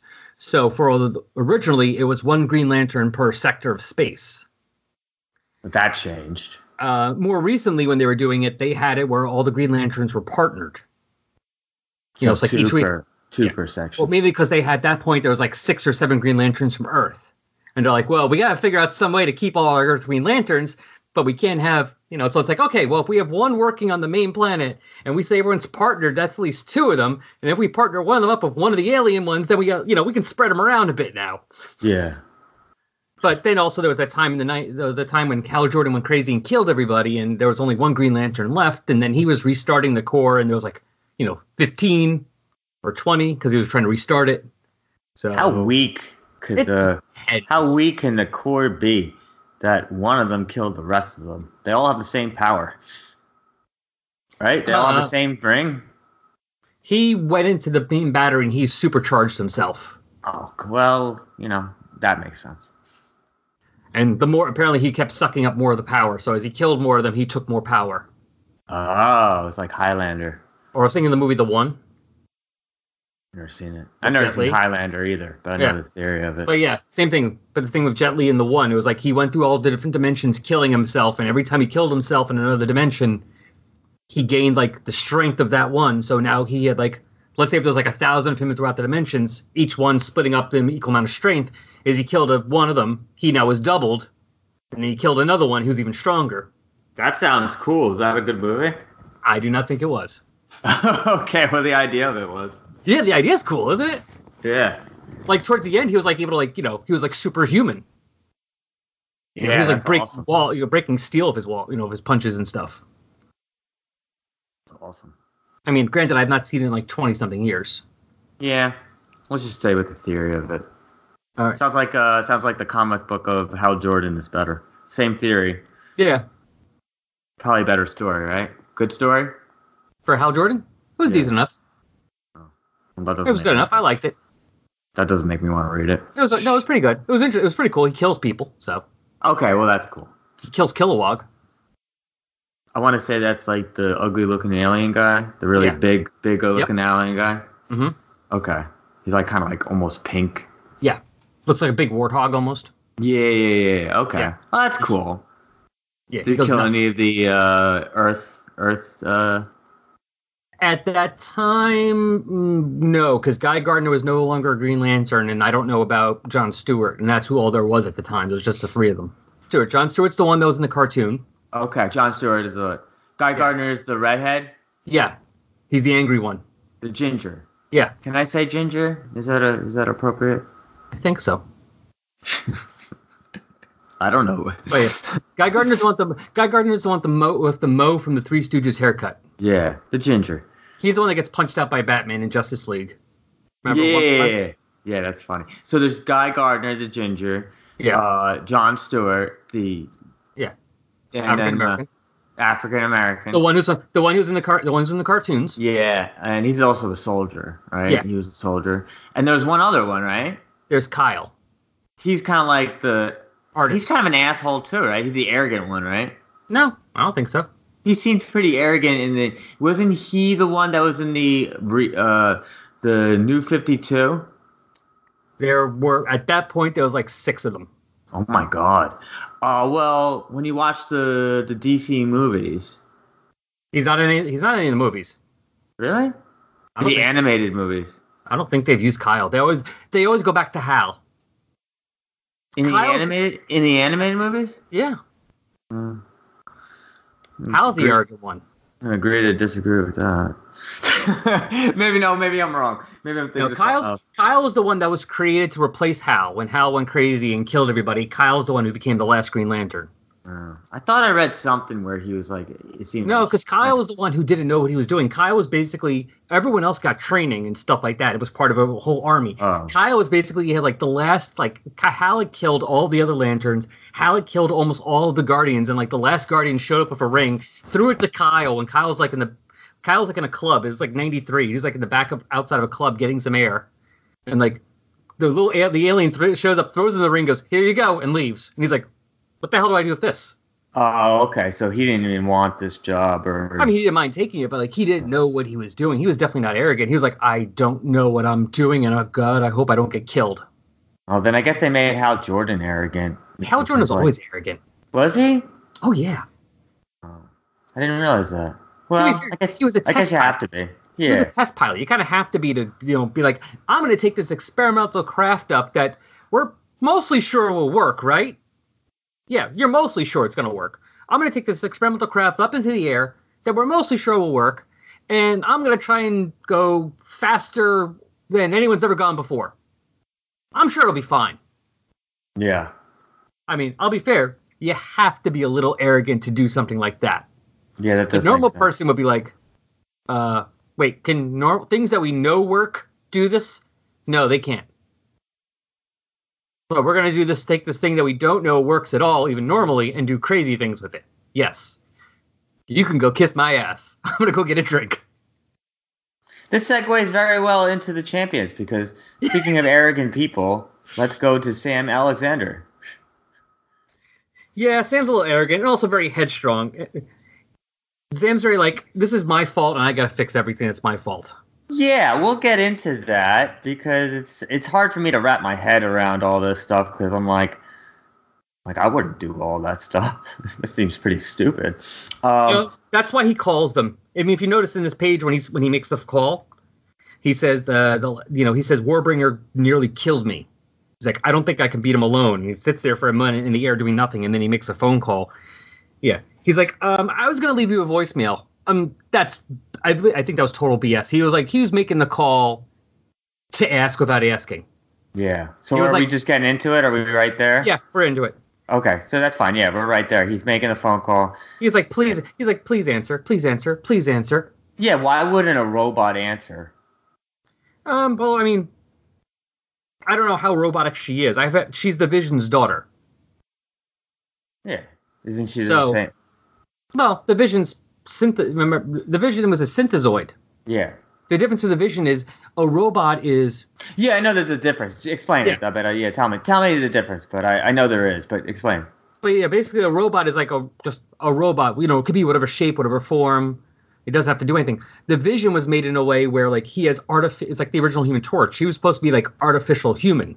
So he has like, as far as I understand this, unless I'm wrong, the Vision has like fake lungs and a fake heart and fake this and fake that. Yeah. So I don't know if he sleeps or not. Well, according to this, she says, I'm a synthezoid. Sleep is not a biological requirement for proper functioning. Oh, well, never mind. It says it right there. Yeah. So he doesn't know his team very well. Is he the leader? No. Probably not. Yeah, well, he needs to, to uh, you know, read the, uh, whatever you call it, about your. I'm sure there's got to be like, you know, you're on a team together. Okay, well, here, get to know your teammates. You know, there's strengths and weaknesses. If one of them is going to be a team a leader, since we'll skip them, you know, they, they call them all the rest of the team and get who get everyone awake, and they meet Yeah. him there. They meet them. Uh, if any of them is the leader, because I've not read any champions yet, so I don't know who's the leader. Yeah. I would guess it's either Miss Marvel or Ironheart. Ironheart is. Oh, Ironheart is Iron Man. Iron Yeah. Girl. Iron Yeah. Girl. She was basically smart enough to make her own armor. Yeah. Well, So- just because you're uh, just because you're smart in one way doesn't mean like my one friend at work. He's so tech smart, but like obvious smart. You know, sometimes Oh, it, he's lacking. I know, but I'm just Yeah. based on what little I know. Yeah. My guess is either her or Ms. Marvel, because out of all of them, Ms. Marvel has the most experience. You know, Yeah. she's been around as a character longer than all of them, including Nova. I'm Yeah. pretty sure. So I would put one of the two of them as the leader because, for those reasons, Got it. you know. But I don't know, could be wrong. But yeah, so we have, uh, yeah, a new, basically a new Iron Man. We have Miss Marvel. We got the Vision's daughter, Snowguard, who I don't know, but I guess she has animal powers, and uh, a new Wasp. Is is Janet still alive? Yes. Okay. Who is she? She's a daughter of Janet. I'm not sure because I thought she was Hank Pym's daughter, but she's called Van Dyne, so I could be wrong then. Yeah. I thought she was Hank Pym's daughter because I thought Janet didn't know about her. I thought I remember reading something where Janet met her. So you'd think if she was Janet's daughter, Janet would know, hey, I had a kid. Yeah. Do who? I thought you have she was- Do you have an idea who the mother was? I thought it was Hank Pym's first wife, the one who was killed way back before he met Janet. Oh yeah, yeah, yeah. Okay. And in the was- in the in the first Ant Man comic book, or it wasn't even Ant Man comic book. Yeah, the first And the, intro- first the introduction of him. Yeah, not the first one. Not the first time he uses it becomes short, but the first time he becomes Ant Man. Yeah. He references being married and his wife was an escapee from like one of those communist nations, and then they they decide, well, let's go back there for our honeymoon, and she's killed. That's funny. And basically, I I thought I remember reading that the thing was that she actually wasn't killed, she was basically kept captive for whatever reason, and was pregnant already, and so the child was raised there, which would be why no one knew about her. That's cool. That's a cool story. You know, but why she's called Van Dyne, I don't know. Maybe maybe Wasp adopted her. Yeah. You know, I could see the Wasp doing that. Why would she change her last name? Oh, when you're adopted, a lot of times, you know, you do change your. Because she's Hank. She's Hank Pym's. I don't know. I'm guessing. Yeah. Anyway, all right. Anyway, so, they go. They are off into space, and they find the Chitauri planet, or they find a planet. Sorry, not the Chitauri They don't planet. say where they're at, right? yeah, I don't understand. If they've never been to this place, why are they so shocked that they see a wasteland? Why do they expect to see anything? because that's where the coordinates were for the uh, distress call he got. Oh, he knew that. Oh, okay. Yeah, you're right. All right. So they're expecting to see somebody alive, Yeah, yeah, yeah. That and is- instead yeah. there was nothing. And of course, they're being watched by Ultra Ultron. What's Miss Marvel's powers? Because I just assumed that she was like, you know, Miss Marvel, Captain Marvel. Nope. But she looks like. She's I'm looking at that. She's what? She's an She's- Inhuman. she can basically it's kind of a kind of a shape shifting but it's really just like she can make herself bigger or smaller or parts I of herself bigger stronger. Because you are Yeah. you looking at the panel I'm looking at? Yep. Where she's Where like, lifting up the uh, yeah. yeah she That's can make her arm cool.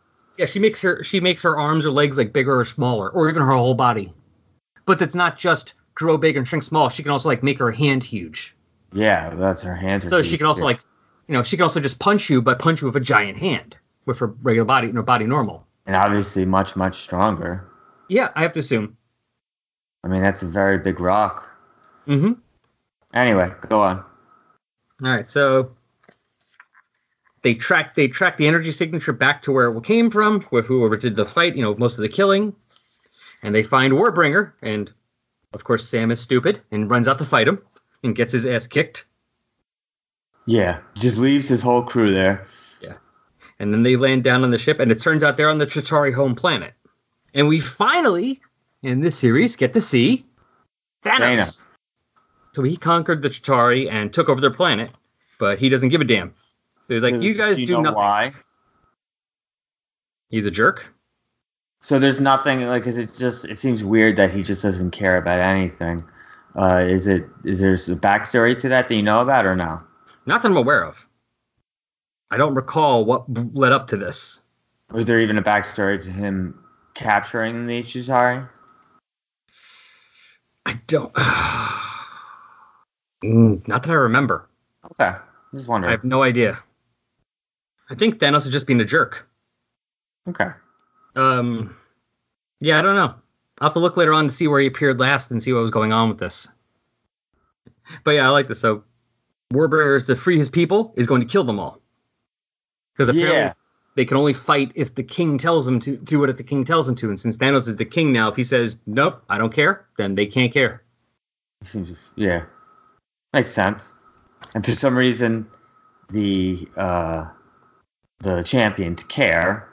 Well, they're superheroes. They can't just watch people get killed Of course, for no reason. you know, if Batman, see, that's where comic logic is dumb, and it's only logic to uh, to make the story go, to make there be a fight, and because all right, like you'll see Batman go, "I will not kill, I will not kill." Okay, I get you. You won't kill. All right. He's like, "Well, the Joker's about to die. I have to save him." No, that is the difference. That is a huge difference. You don't have to save the Joker. The Joker put himself in that situation. You were he, he put and what's it called? You're allowing nature to take its course. Many people would not die if you didn't save Joker, but you liked Joker better than you like other people. And also the stories would be not, be not as good because the Joker would be dead, and you have to think of a reason to get bring him back to life. So yes, you will save him. So that is comic book lo- logic. That I cannot argue with. These kids wanting to save defenseless people, even though even if they think of them as bad guys, I think is different. They're soldiers, though, right? They could be soldiers, but they're not necessarily. They're just the people of this planet. Soldiers that will kill other people if they're commanded to, right? They're well, the enemy. yeah, they could be, but they don't always have to be. Could be any soldiers anywhere. Doesn't mean you're going to just kill people randomly. Well, I will make a prediction that these soldiers are going to be killing. They're going to be a, uh, what's it called? They're going to be a problem in the future. I, I could maybe I'm not arguing that one. I'm just saying I can see while they're why these guys are doing this. It makes more sense character wise than the what uh, as opposed to the Batman thing where I agree with you. You know, it's one thing to not kill. It's another thing to go. I'm gonna go rush. I'm gonna go put myself in danger to save the life of the homicidal maniac who's killed hundreds of people. Yeah. But they are putting themselves in danger. There is a big, there is a difference. You are right. I'm not saying you should agree. You have to agree with them. I'm just saying I see a difference. There, one makes sense for the characters as they are. So no, these are a bunch of idealistic 16 year olds. I can see that why they're doing it. The Batman thing, it's like, yeah, you don't like. Hey, Bruce. Yeah. So, did you just punch the Joker around him up? Yeah. You gonna kill him? No. All right, that's cool. You know, hey, Bruce. Yeah. Is that the Joker in the middle of a bunch of bombs he set off? You know, yeah. But you got all the innocent people out of the way, right? Yeah. How much time do you have to save him? Five seconds. You'll probably die. Yep. Hey, look at that puppy over there, Bruce. Why don't you look at the puppy? That's yeah, a better don't use. them at all, even if you have 20 seconds. That's a Don't save better use of your time. Even if you have like 20 minutes. Why do you have to save them? Nature take its course. You know, you can't. You can't listen. You know, the universe is much bigger than you or me. Oh. Although I will say this 20 seconds, yeah, don't save him. 20 minutes, here's the thing it's the Joker. You give him 20 minutes, he's probably going to get away, sneak off somewhere, and then pop up when you least expect it. At least if you if, if there's 20 minutes, at least if you save him then, he gets sent back to Arkham. At least you know where he is until he escapes. And then you know when he escapes. So you know when to watch out for him. 10 seconds? Well, that's not. Then you would even say that's not saving him. That's capturing him. Yeah, that's capturing him. But you don't He's not in. He's not in jeopardy. Yeah. Yeah. But yeah, if there's like 10 seconds left, it's like, all right, let him go. It's okay. He'll die, and, you know, everyone's happy. He'll still come back, of course, but Yeah. Magic. magic. But either way, so that's Champions number one. So what'd you think of the book and the team? It's pretty good. It's like I said. It's something. I mean, like you got to get. You got to go through comic uh, logic with this one a lot. But besides that, I liked it. It was good. It's Well, what do you good. mean by I- comic logic? comic logic? I mean, I thought we both kind of agreed that this one wasn't so much that logic as the Batman idea, example. And beyond that, what was it? It's not as much. It's still. It's still in that degree where it's like you should just. You should just leave. You. Well, I you think know, you have enough problems. Plus, difference of plus uh the uh what is it what was the other thing oh yeah like so he's talking to uh what's his name Who's he? scott Just sort adds it Okay. and- oh, what? He, oh, when Nova's talking to him, you mean? no i was talking to him right Yes. so nova did all right the whole point is this of this story is that nova heard a distress call right heard distress call oh no, this we need you we need your help we're under attack in this outpost right mm-hmm. So he feels like it's his responsibility. He's part of Nova Corps, you know, to uh, to you know the distress call was to him, so he has to respond. Okay, that makes sense. So he went, gathered his team, and responded. Right. For some reason, he wasn't able to talk to anybody. I think they need to figure out better communication systems for that Nova helmet. But besides that point, so he gets there, they're all dead, right? He talks to uh what's what is Scott adds it. Who is he? Was he like a general or something? Something like that. Okay, I'll just call him General. So he talks to General Scott, adds it, the commander of the no- Nova Corps, right? Nova Corps? Yeah. Okay. And so so at this point, you know, and he explains, sorry, Scott, they're all eh, it's all gone. You know, it's toast. All right. So at this point, if what he should do is say, all right, so I responded. You're the leader. I told you what happened. What would you like me to do? Keep in mind, I'm 15 years old, and I brought a bunch of 15 year old kids with me from Earth. Right?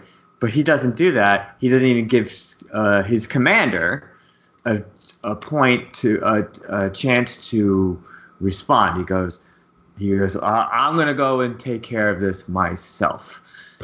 Well, here's the thing. See, things like that, though, it depends who's doing it. Sometimes it's that kind of logic to make a story. This is character. This is a 15 year old who feels like Warbringer is his responsibility and was never actually, was basically given the helmet because he found his father's helmet after his father vanished. He was never actually trained as a member of the Nova Corps. 15 year olds are not known always for their great judgment and ability to follow directions and leadership. 15 year olds are the ones that you expect to go to think, well, that's stupid. I'm not going to do that. I'm going to do what I want to do. And then have it blow up in their faces. That's probably one of the beauties about 15 year olds in comics is that you get they get to do these things and it makes sense because they're stupid 15 year olds. If it was another Nova, especially one who had been in the Nova Corps for years and was trained with them, and he just did that person just he or she just did that, that would be random logic for a story. In this instance, I go with dumb kids. Okay, but it's still in my head. It's still comic book logic because in the end of the story, unless they unless the story brings out with uh, ends with him being removed from the Nova Corps because he disobeyed a command because uh, he must be part of the Nova Corps to have that helmet in some way or another. Or if he's not part of the Nova Corps, then he shouldn't have that helmet. Uh, then uh, I don't think with should that, unless that turns out that way, they're probably going to say it's probably going to be more like, oh, well, the ends justify the means. Even though you disobeyed orders, and even though uh, you know you might have made things worse, you know, you don't know, you're not in charge of. Uh, Well- you don't know how these things work. Um, you don't know if I had other plans, and what if you disrupted it? Maybe Yeah, I didn't want you to go against the Warbringer. Um, and so maybe you know maybe a 15 year old kid should not have this uh, helmet unless I unless it turns out to that then it turns into to Well, comic you- logic. Yeah, well, you, then you can't say it's something until something happens. As of right now, well, it's just a 15 year old stupid kid, te- stupid kid teenage hero who does what all stupid kids do, stupid idea, stupid things. now, Um, I don't think I don't think I mean I understand what you're saying, but I don't think you can call it a negative thing. The negative thing until the negative thing happens. You can't say, well, the negative thing may or may not happen depending on how the rest of the story goes. So it's a negative thing now. Do you know what I mean? Like you can't say it's a bad. It's like say it's like a. It's like reading part one of a story and no, and somebody saying there's a plan, but you don't know what the plan is yet. So therefore, you're like, well, it's a it's a bad plan because we haven't heard it yet. You know, they might not have revealed it yet, but doesn't mean it's a bad plan. Nah, I've read enough. I've read enough comic books where I know how these things work most of the time. Most of the time. Okay. Well, that's your opinion. Like I said, I don't think it's. I understand with the, the comic book logic to make a story go on. I just don't think that's the, at least as of now. That's not it. But if that's it's it why later on, I. Uh, that's why I like. Well, that's why when you ask me what I thought of it, it's for me. It's like I can't. It's like you got to get past that kind of logic a little bit. I, like I uh, said, for me. yeah, I'm asking you. I'm just saying, but I'm giving you my and opinion. on So, but uh, yeah. So, uh, but besides that, I like it. it. okay. I thought was a good story. Yeah. Like I said, I was. I'm not saying that's your opinion of it. I'm just saying why I disagree with your opinion. That's all. Yeah. All right. So that was. We'll find out what happens next time on Champions Two. Guys, we finally developed our time machine. Should we use it to go back and see how Stonehenge was built? Or become friends with Hitler and convince him to stay in art school. Or we could go back in time and get the comic books we missed. Yeah! The Comic Book Time Machine. A journey back in time to explore comic books, good and bad, whether from seven decades ago or seven days ago. Join our journey at comicbooktimemachine.com. And rounding out this episode, we have Infinity Countdown Darkhawk issues two and three. What we're going to do is just give you the synopsis for both issues together, and then we're just going to talk about it all at once. Infinity Countdown Darkhawk, numbers two and three. Written by Chad Bowers and Chris Sims. Art and colors by Gang Hyuk Lim. Letters, Virtual Calligraphy, and Travis Lanham. Editors, Annalise Bissa, C.B. Cebulski, and Jordan D. White. Cover art for both issues was Skan Srisuwan. Both cover dated August 2018. Issue 2 is on sale June 13th, 2018, and issue 3 on June 27th, 2018. Both had a cover price of $3.99. Issue 2 had a variant cover by Mike McKone and Rachelle Rosenberg. It has been reprinted only digitally on Comixology and Marvel Digital Comics Unlimited. Chris Powell didn't know where the amulet came from. All he knew was that when he grasped it, he transformed into a being of great power. When he was young, he used that power to defeat crime, but now he keeps the streets clean as a police officer. It has been a long time since Chris was Darkhawk. Chris is now connected to the Darkhawk armor like never before. While learning more about his powers, he also discovered that the real fraternity of Raptors has been reborn. Hoping to stop their reign of terror, Chris found an unlikely ally. Chris Powell, aka Darkhawk, meets up with his fiancée Miranda before going into space as the willing captive of freelance peacekeeping agent Death's Head, who has been hired to bring him to the fraternity of Raptors. Chris has been trying to find a way to get into space to deal with the fraternity, and this is the easiest way. Goodbye said, and Miranda, mostly semi comfortable with the idea, Chris and Death's Head are off. While sleeping on the way there, Chris has an encounter with Razor, the raptor whose body Chris uses when he turns into Darkhawk. However, he isn't able to get much out of Razor as he is woken up to find out they are under attack. Death's Head has arrived if Chris has contracted, but instead of paying, the raptors attack. Chris heads out to deal with them, but it is harder than he expected. He didn't know that the wannabe fraternity had been wiped out, and he is now facing the real raptors. Beaten, Chris comes face to face with the raptors' leader, Gyre. He tells Chris of a raptor legend. The raptors were created to be synthetic versions of the cosmic powered Starhawk. They want that power, but it requires two sacrifices one willing, which will be Robbie Rider, aka Talonar, and one unwilling, Chris. With that, Gyre removes the amulet attached to Chris's chest by punching right through it.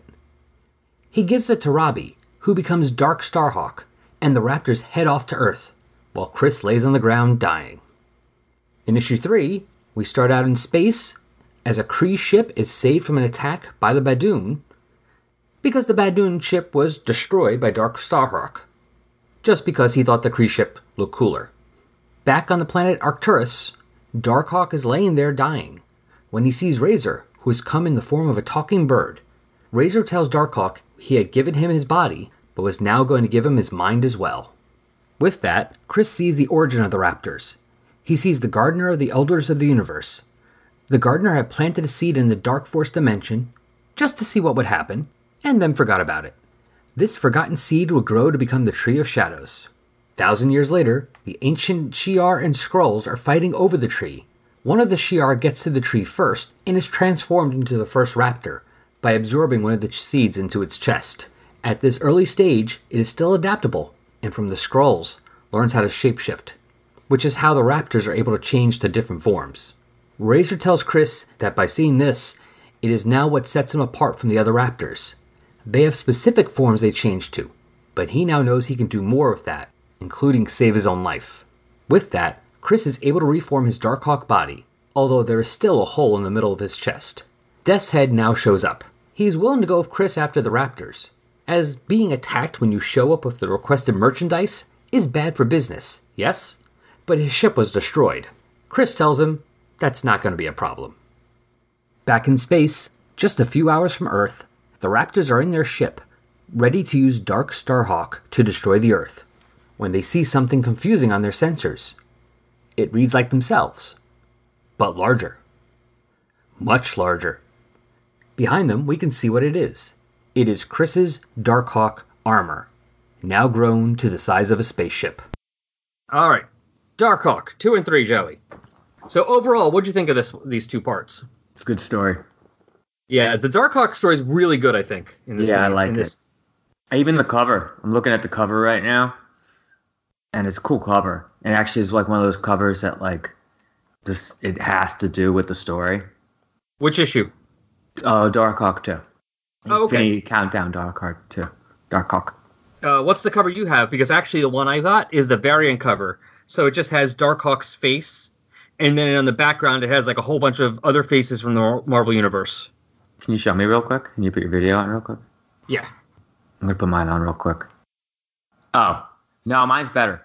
That one's cool. I mean, it's cool, but Yeah. like, look at. Is my video on?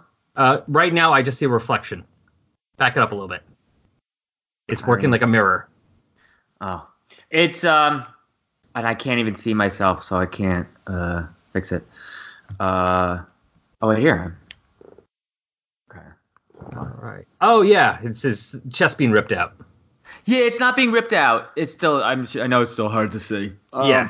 but it's it's like his his hand. Uh, I think the it's obviously the what's that guy's name? Gr or something. Talonar. No, not Talon. The other. Oh, Geyer. Geyer. Yeah. His hand is reaching for the um, what do you call that diamond thing? Emerald. Oh, the uh, yeah, the amulet. The amulet in his chest. Yeah, I'm just looking it up right now here. Okay, I see it now. You see it? It's cool. Yep. Good story, even good cover. I do like so let's say going from the beginning. I like him talking to his girlfriend before you know or his fiance before he leaves, which is good if you you're involved in a serious relationship and you're not just going into space, but you're going into space as a prisoner, and you chose to be a prisoner. It's a good idea to tell your partner first. Good etiquette. Yeah. My funny. favorite my favorite part is when he tells is when he tells uh, his girlfriend his fiance uh, the other guy's name. His name's Death's Head. Pretty sure he made that up himself. The whole That thing was- was funny. It was really like it was done well. I like the I like the uh, the back and forth between uh, Death's Head and uh, uh, Dark Hawk is funny too because he's just not really. He's like, don't worry, he's not. He's big- harmless. He's harmless. He's a ride. That's all. I like when she first sees him. What's that? That was voted the galaxy's most professional sentient collection specialist three cycles running. Just saying, give credit where credit's due. Or Cash. Cash works too. Yeah, it was really good. So they go. Yeah. They're in space and What do they teleport? yeah, he teleports them onto the ship. Uh, I'll turn to Darkhawk when I get there. Now wake me up when we get there. Yes? It's like great, now I'm doing it. That's actually they say uh, when you do that when you're talking to somebody with an accent, and you all of a sudden like start doing an accent a little bit too, you know, just a tiny bit. It's like oh, you're uh, trying to. Um, it's your way of trying to um, connect with the person. Hmm. Yeah. That makes sense. So they're sleeping, and he goes into Razorland. Yeah, he kind of has a little dream or something, and then wakes up because they're under attack. So like this is different because I didn't know that. Um, I just thought he had got the suit, but this is a particular person. Yeah, this apparently happened either later in the series or in. Um, they reference a few times Darkhawk 51 Yeah, they do. because Darkhawk lasted 50 issues. And then a few years ago, like two or three years ago, Marvel did a thing called Marvel Legacy. It was like their new branding. X Men Legacy. Yeah. Yeah. And one of the things they did with Legacy was they took a few series that had been canceled and gave them one more issue. So Dark Darkhawk fifty one. Exactly. So Darkhawk 51 is where is probably where it got established that he was dating Miranda and he was a cop because Darkhawk was 50 issues and he was in high school when it started. So he probably was maybe either still in high school or maybe in college when it ended. So, you know, Darkhawk 51 was kind of like jump, you know, was this is where he is now. That's cool. And then and obviously they're t- they're continuing on with these changes. So yeah, I like that because he's a fun character. Is this the same writer that did all the Darkhawks, or at least Darkhawk fifty one? That's doing Ma- this. I have not read 51, so I don't know. Oh, okay. I'm pretty certain certain these are not the I'm certain these are not the writers from the original series of Darkhawk. oh, because that's older. Oh yeah, that was like mid 90s. Oh wow. Oh wow. So they he's been gone for a long time. I mean, he showed up a few times here and there randomly, but nothing significant. Yeah, that was another thing I liked about the. I noticed it's not just this. Also in the Champions, they're doing that referencing thing, where they they say like you know they talk about something and they reference the the comic book, the issue that it's been in. And they don't always do that. Yeah, I like when they do that when they tell you this is where it comes from. Yeah. All right, so yeah, Darkhawk number one was March 1991 and ended with 50 April 95. So let's see who wrote number one. Danny Fingeroth wrote number one. That's a he funny used to be name. he used to be one of the editors of Spider-Man back in the 80s and early 90s. And issue 50, let's see who wrote that one. Also Danny Fingeroth. So definitely not the same guy. Uh, but 51 was written by the two guys who are writing this miniseries. Makes sense. Chris Sims and Chad, Bauer, Chad Bowers, they wrote 51. So they brought him back. So chances are they probably liked the Darkhawk series from years ago. So when they were working at Marvel, they got a chance to bring it back a bit and do something with it. You know, Yeah. continue the story, which I like. They're not just changing everything around or just putting it back as it was originally. They're continuing his story. Yeah, adding to the story. But yeah, so they get attacked, which Death's Head is very upset about because that is not the way to do business. It's very true. And if you tell somebody to come somewhere to with a product, you don't attack them for bringing you the product. And then Darkhawk gets his ass kicked because he thinks it's going to be the loser fraternity of Raptors, not the real Raptors. He's he's a pro football player thinking he's going to be playing a game against a bunch of high school, you know, against like you know the high school kids, and instead he's playing the Super Bowl champions by himself. By himself. Actually, not even high school kids. You know, he thinks he's playing the Pee Wee football team. Yeah. Like, I can take them on by myself. That's fine. We'll have fun together. It'll be cool.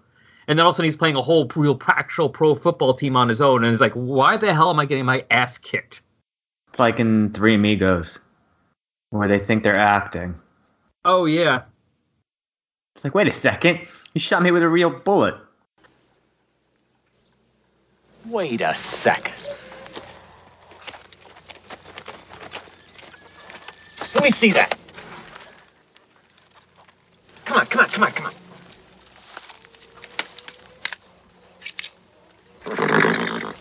Oh, great! Real bullets! Oh, well.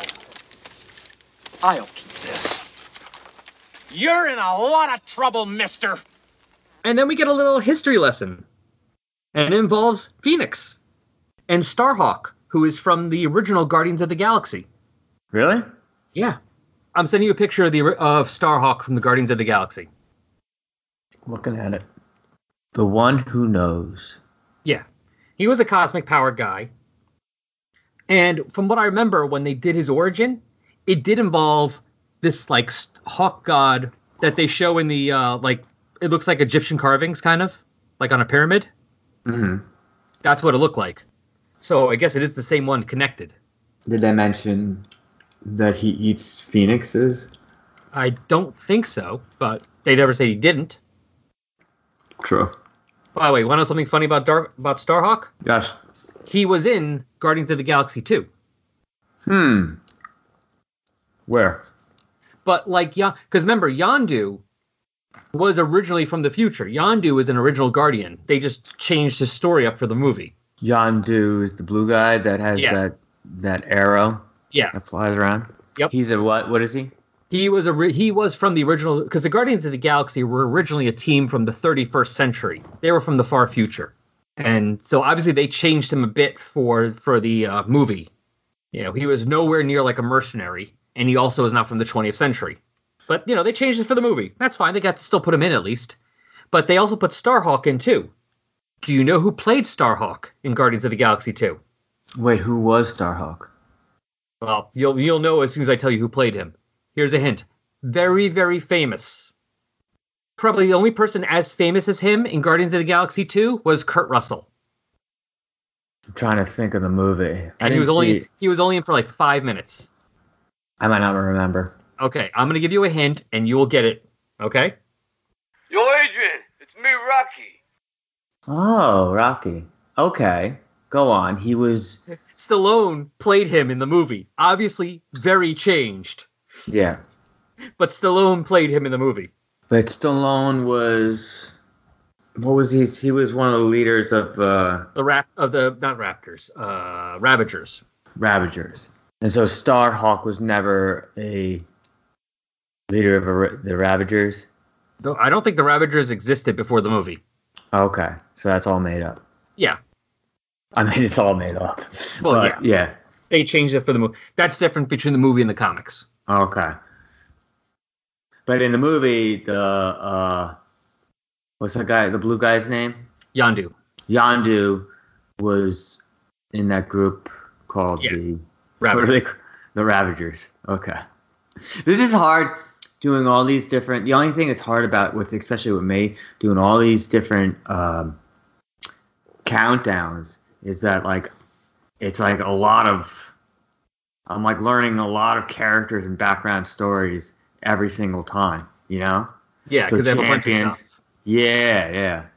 So it's hard to get my my to get my small brain around all this all this stuff. You're doing all right. Yeah, I'm doing all right. And I mean, obviously, the Stallone part wasn't necessary, but I thought it'd be amusing. No, it's interesting. It's interesting. I want to hear it. I you know I want to know about it. It's, I'm getting like myself like you know I'm just trying to get it all categorized in my brain. Yeah. So it's, I'm actually kind of interested. I'm wondering if I reread the old Guardians of the Galaxy series when they talk about the origin of Starhawk. Is there anything that contradicts what they say here, or does it kind of like fit in together to make a bigger story? So who were the original Guardians of the Galaxies? So Guardians of the Galaxy is supposed to be like Legion of DC.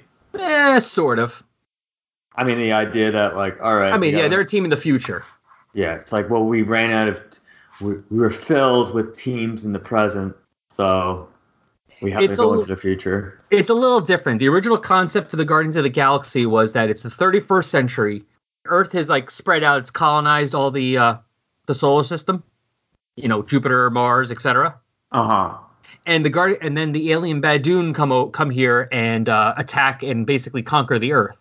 And so the Guardians of the Galaxy were like one person from like four of the different planets that were part of Earth's you know colonies that escaped and kind of formed their team to like rebels. Oh, okay. So I know just what I you know I what I know of the them. Badoon? What? Nothing except for in this issue where they mentioned the Badoon. Yeah. So Oh, I sent you a picture of the original Guardians. I don't know these people. It's clobbering time. That's copyright infringement. Okay. So going from left to right, that's Nikki. She's Okay. from Mercury. She's obviously she's very agile. She's very agile and she's really good with shooting things. We got Starhawk over her. Is that like a gun on her arm? Yeah, like a wrist a wrist blaster. Uh, the sil- the guy in like who looks like kind of like Iceman is Martin X. He's from Pluto, which is why he was. They've been you know people have been genetically modified. You know that's why she looks like she has fire coming out of her head. She lives on Mercury. Mercury's one of the hottest planets. So you know those people there have been you know eventually were genetically modified so like heat escapes from their heads to kind of help keep them from dealing with the heat of the planet. Yeah. And that's why he looks the way he does because he's from Pluto. Starhawk's above him. Is that what you said? Yeah, Starhawk's above him. Okay. In the middle is Van is Major Vance Astro. Uh, he was from the 20th century. I'm gonna guess Jupiter. For what? Where he's from? The planet. No, Major Vance Astro Yeah. In the middle. No, he's from Earth. Oh, okay. All right. He's from the Oh. 20th century. He was an astronaut. He was part of the first interstellar test. It was basically it's like we're gonna put you in cryo, you know, like you're gonna go in cryogenic storage and you're gonna sleep for a thousand years, and that's how we're gonna, you know, you're gonna be the first Earthman to go to the stars because we have no way of going faster than light. And then about 300 years after he leaves, they discover how to go to faster than light. So when he wakes up in a thousand years on an alien planet, there's people from Earth there. Like, Oh. hey, you're a legend. That's awesome. You got here. And also, yeah, you kind of threw your life away for nothing. Well, it was 300 years, right? Until Yeah. they. But I mean, he gets there. He thinks he's gonna be the first Earthman there, and like, oh no, we've been here for a couple hundred years. How you doing? Isn't that better though? And also because of the fact he's a thousand years in for a thousand years to keep him alive, he has that special suit on. He can't open, can't come out of it. Oh, it kind that of helps. Sucks. So he doesn't wash himself. The suit takes care of all functions, so it's not like he's dirty underneath or anything. How does he have uh, relations? He does not. Dude, that sucks. Yeah. But also, if the suit gets ripped open, I mean, it's pretty durable. But if the suit gets ripped open, contact with the air would start aging his body. So that's Major Astro. Actually, do you remember? Astro. Yes. Do you remember I'm the thinking new? of uh, now I'm thinking of uh, the Jetsons. yeah. Now, Is that guy's name Astro? oh, that's the dog. Yeah. Oh, I thought the kid was named Astro. All right. Anyway. No, the kid was Elroy. Oh yeah, you're right. All right, go on. Do I remember what? The New Warriors. Um, yeah, it was that. I remember mainly the the guy who they blamed for um that that bus incident where Nitro blew up the bus of school kids. Oh, Speedball. Speedball, yeah. Do you And remember then- there was a there was a character called Marvel Boy and later on called Justice who had like telekinetic powers? He was dating Firestar. No. Telekinetic powers. Yeah. His name was Marvel Boy, and then it ta- changed to who? Justice. It's a dumb name. Well, copyright. They had a copyright on the name Justice. They got to use it. That makes sense. I'm gonna call myself Justice because I'm about justice. Anyway, What about the rest of us? You don't think we're for justice as well? I just sent you Justice. Look at his costume. Oh, okay. The same thing. They're the same guy. Is it? Just different. Guardians is an alternate timeline. So in that world, he became an astronaut and went to the future. On the re- regular Marvel world, he stayed in the 20th century and became a superhero. Well, that's cool. I like that. So anyway, that's it. That's He's Astro. always he has telekinetic powers in this. Uh, sort of. He his didn't develop the same way, so he has like it's called psychokinetic. So he can kind of like just do like a, a blast. You know, he can't really control it. He can like do a blast and knock people down, or like if he jumps out of a building, he'll like blast to the ground to kind of keep him from falling all the way. You know, slow down his fall, things like that. that's cool. Sometimes less is more. You know. Yeah. Um. So then there's Yondu. Oh, that's Yondu. Yeah, Is it what's that on his head? that's his fin. Oh, I guess he did have a fin, but like a much smaller fin. Yeah, Right. yeah, yeah. He had a smaller one in the movie. It also was kind of fake. This is real. That's actually part of his body. Is that a sword on his crotch, or is that just his outfit? It's, it's small. I mean, there hard a there is a small sword, but Yeah. I mean that big thing, that yellow thing. Uh, I have to make the picture bigger. Hold on. No, no, just it's like a loincloth, sort of. What's Like that in his hand? Is oh yeah, sorry. Go on. That's it. it's a bow. It's a bow. Okay. Does he air- make that arrow move around like in Yes. the movie? Yes, he does. That's cool. And then there's Charlie Twenty Seven, who is from Jupiter. Oh, okay. I wouldn't have gotten that. I would have sent Saturn.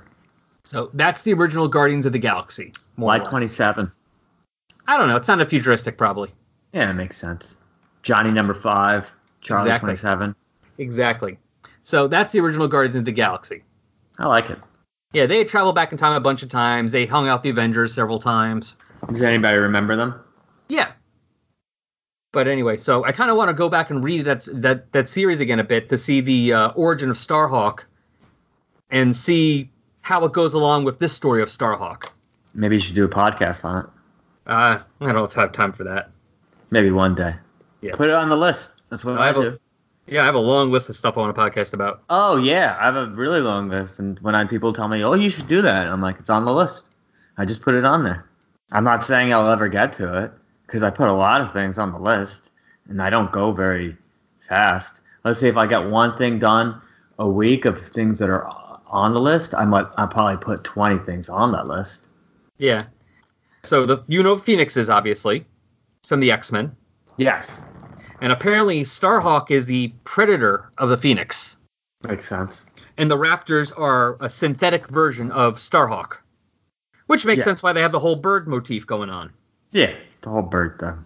and apparently to be have the power of the actual Starhawk, they need two sacrifices or two tributes. One willing, which is Talonar, and one forced, which is Darkhawk. And uh, he takes Darkhawk Darkhawk's amulet that changes him, and he doesn't just take it; he punches him through the chest. This guy's a jerk. Yeah. Wait, he ripped? Does he rip it out of his chest?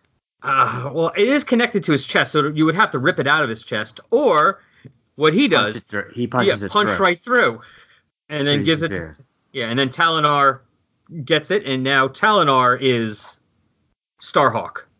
Starhawk has incredible cosmic powers, and they're going to Earth. Well, Starhawk is well, Darkhawk, Darkhawk lays there dying because that's what you do when you have a giant hole punched in your chest and out your back.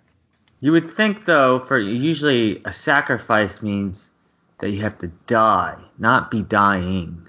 But that's okay. I'm assuming if you punch somebody through their chest and out the back, you're going to assume they're dead. No, but I mean, it's not an assumption. You have to be dead for this for the sacrifice. You can't if he's not. It doesn't matter if you assume he's dead or dying or not. They have to be dead. No, I guess not. I guess not. Yeah. All right. So that was it, right? Now, yeah. Now number under three. three. Yep. We start off with the uh, battle between between the Kree and the Badoon, where the Badoon all of a sudden are just wiped out. They don't even show the Badoon, do they? They just you just see the two ships on the first page. Let me see. Because I'm hearing all about this Badoon, and I don't. Yeah, I don't know anything about them, but that's okay. Uh, DC, is that how you say that guy's name? yeah, I'm Captain assuming it was a joke about DC or something. Oh, I didn't. I didn't get that. Did you ever? So you never heard of this guy before? No, he's just random Kree guy. What's that blue shit on his face? They, is that normal? Kree have two skin colors. There's uh what they call pink screen pink screen uh, pink Skin. skinned Kree, like uh Captain Marvel, you know Marvel, and then there's the blue skinned Kree. Oh, I see. He's blue skin with white beard. Yep. I thought he was patchy. The first few panels, it doesn't really look very good. It's then afterwards where you could actually see it pretty good. Yeah. oh, and I just sent you a picture of uh, the Badoon, what they look like. Silver Surfer fighting them. Yeah, they're alien reptiles, basically. Oh yeah, they look like. Um, remember Lord of the Rings? The, uh, the you know they look like some of the uh, orcs in Lord of the Rings, the animated movie. Oh, okay, okay, okay. You know what I mean? I think I do. I'll have to look that up later, Yeah. or at least When- put a clip in from one of the songs. Yeah, those songs are good. Where there's a whip, we don't want to go to war today. But the Lord of the Lashes says, nay,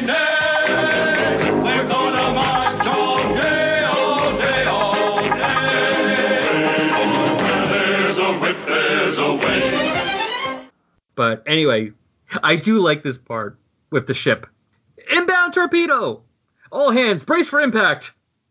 And then you, you see him sitting there bracing for impact, and he's like, uh, status report? Like, we were supposed to get shot? Why didn't we get shot? Yeah. When you put that song, if you put a song on, make sure to put like.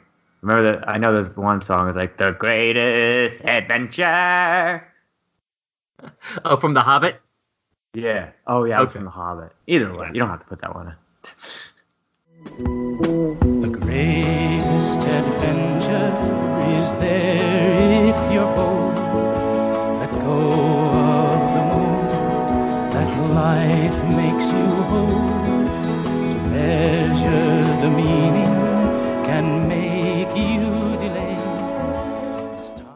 Go on. So they see Starhawk. Yeah. Starhawk saved them, basically because he thought their ship looked cooler. That's funny. Meanwhile, Chris is having his uh, spirit journey, or whatever you want to call it, hallucinations, seeing Razor, who is the one who uh, gave him the, you know, whose body he's using. And he said, "I gave you the control over my body, but now you're going to get all my memory, you know, my memories, and know everything about us." So are we just gonna ignore the person that he's on top of? Is he not? Is that like?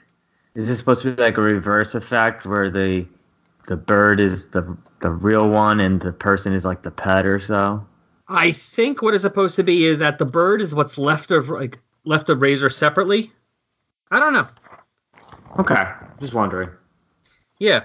I mean, they don't he- mention anything of it. Yeah, that body kind of just vanishes. It's the bird that stays. Oh, it does vanish. Okay. Yeah. But yeah, so we get the origin of the Raptors. starting with the Elders of the Universe. Yeah, go over this. I want to make sure I understood this all.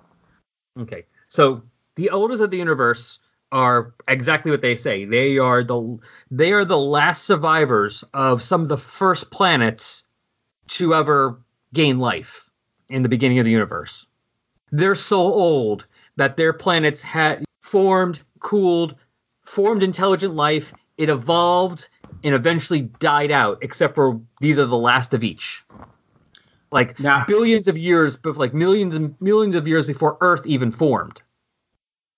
Now, all right. So you said, remember you said that Marvel has like seven, was it like versions of the universe, seven different sections in time. the Marvel universe has been restart. You know, has been the multi. It's the universe has been re, uh, like has started and ended a couple times. So uh, yeah, and we're at what what uh, Uh, I think they said version seven, seven. but this is still from the beginning of. E- They they were in the last few universes too, but they would be like in the begin. You know, they would still be from each universe. even from the first. I don't know about the first. I just know about the you know at least the last few ones since Marvel started showing. Okay. because it looked like there were a few versions of the of the Marvel universe before, you know, the one we were reading, you know, that's been around since the '60s. Which is, but we're in a new universe now, right?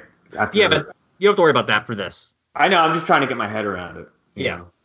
So like, if this is okay, I got it. Go on.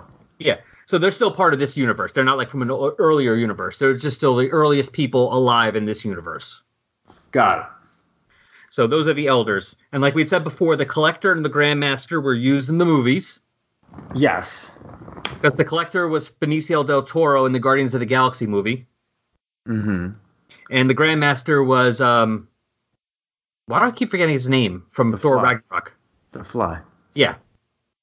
Yeah, and the thing about the elders, one of the reasons is because they're so old, and it kind of goes along with something you said. You know, it's it's something that said like when you retire, if like you know they say a lot of times they'll say like if you don't have anything to do, you'll end up like being a lot older quickly than if you actually have something Yeah, you got to keep going. a hobby, an activity, a part-time job, something that gives you a reason to get up and do. And it kind of is the same thing with the, with the elders. Each of the elders, they don't even go by their names anymore. They just go by what their title is.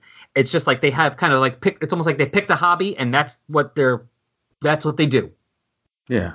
You know, the collector collects, the grandmaster deals with games, the runner runs. There's the champion, which basically just fights people. You know, to prove who's the strongest and the best. And there's several. There's several that weren't shown here. And of Mhm. course, there's the gardener, and he gardens. I and like he that. wants, he's the one that planted the seed.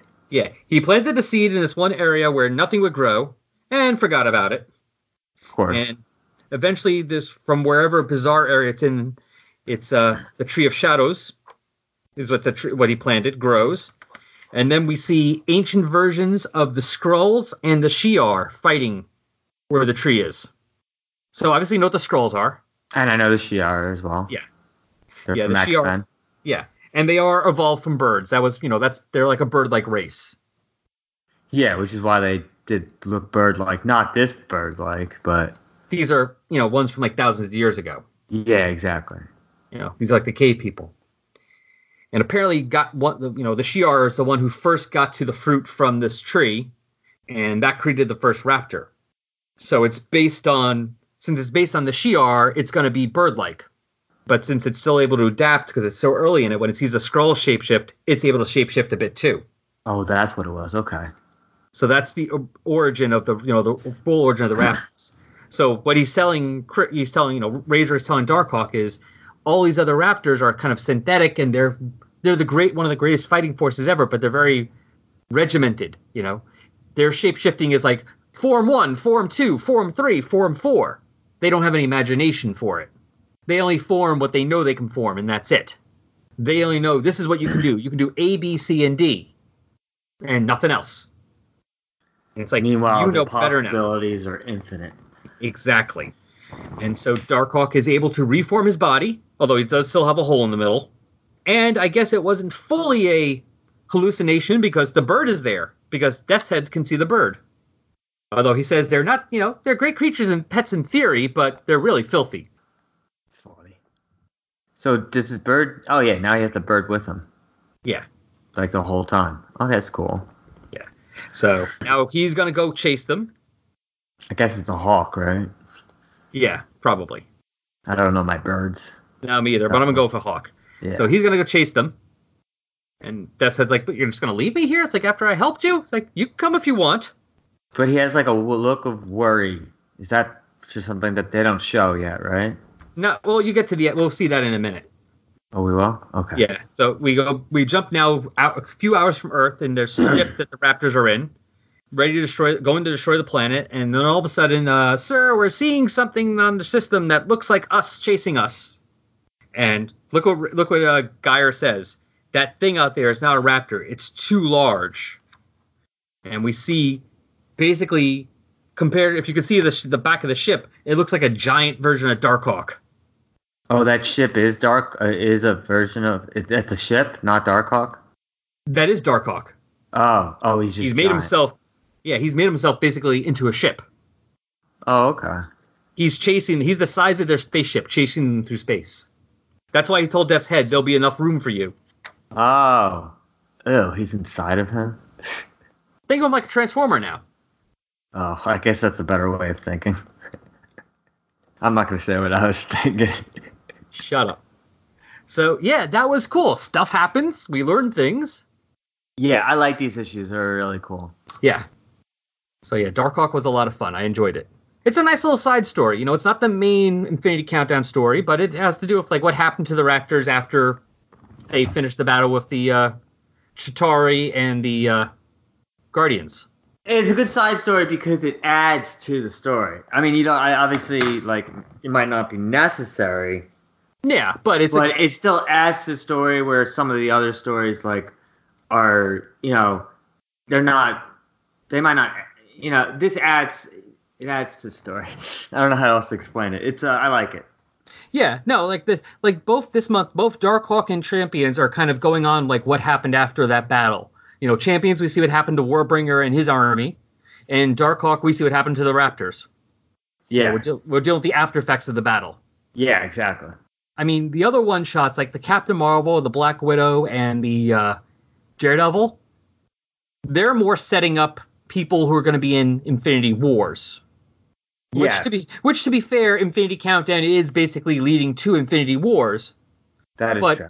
But the main Infinity Countdown story really had nothing to do with them. This at least ti- you know ties into that more. Yeah, you're right. Those uh, those other three almost would have made more sense to be come out later and be called Infinity Wars, Captain Marvel, Black Widow, and Daredevil. Yeah.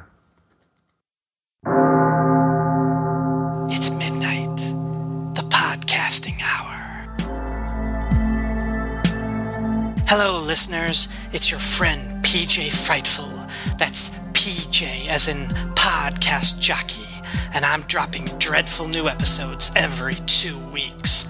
When the clock strikes midnight, the podcasting hour shines a candle on the dark corners of DC Comics. Those supernatural sagas of Swamp Thing, Deadman, The Spectre, and more. The Podcasting Hour. It's a rotating anthology series boasting the terrifying talents of Ryan Daly, Rob Kelly, Paul Hicks, Ben Avery, Doug Zawisza, and other unfortunate souls. Prepare for the unexpected, open a doorway to nightmare, and enter the houses of mystery and secrets. The moon is full, and the dark spirits are rising. For it's midnight, the podcasting hour. Coming this Halloween, part of the Fire and Water Podcast Network. Beware. Before we finish the episode, it's time to cover some feedback. And this time we are talking about feedback on episode 101, which was part 4 of our Infinity Countdown coverage.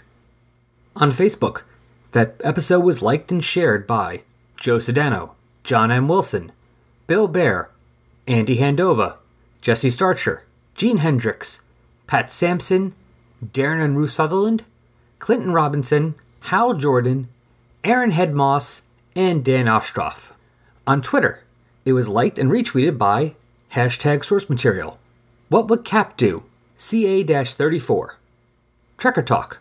Secret Wars and Beyond podcast, Jason Snick Venable, Into the Weird, Mr. Podcast a Lot, Kevin Collins, Sad Thanos, Samurai Spirit, and Dano Cosmic. And while we're here, it's time to thank a few more of the people who are following our Tumblr page, which is resurrectionsadamwarlock.tumblr.com.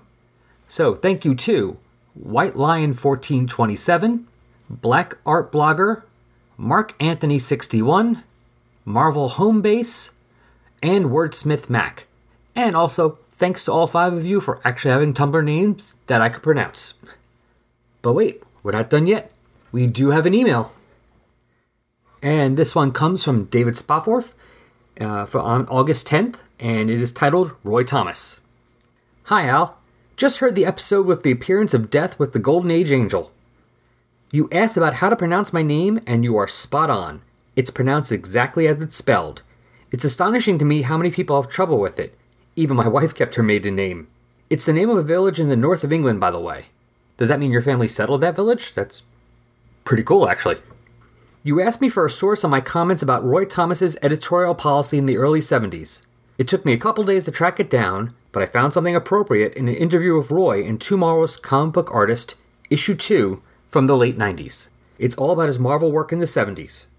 Quote, they basically served as unpaid de facto editors, and in return, they got a fair amount of freedom. If it didn't work out and the book got canceled, the writer might or might not get a replacement book. If he went too far, I would try and catch it at the last minute, and if not, we'd say, hey, no more of this.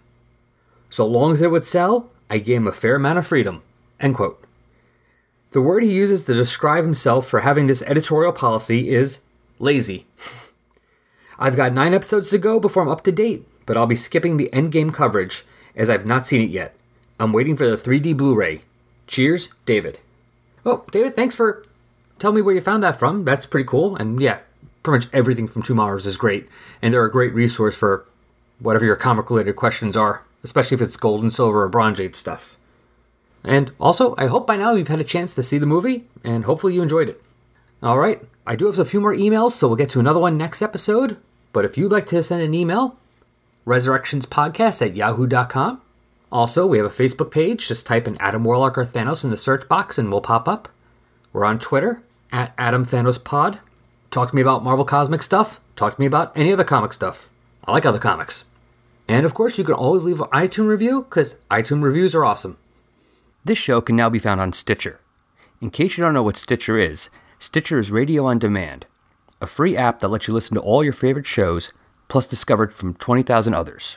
Available on iOS, Android, Nook, and iPad. Don't have Stitcher? Download it free today at Stitcher.com or in the App Store. All right. Well, that's it for this month now. That is. That's all you got. Yep. Uh, next month, sorry, not this month, this episode. I don't want to say month. Next episode, we are finishing up Infinity Countdown. We are. We'll get to the end of it. So we'll see what happens, and we'll, uh, more importantly, we will see how the Nova story ties up for Joey We will. from Oh. Champions. Yes. We'll see how you feel about it then. I'll feel the same way. All right, we'll see. Okay. All right, that's it. Bye. Bye.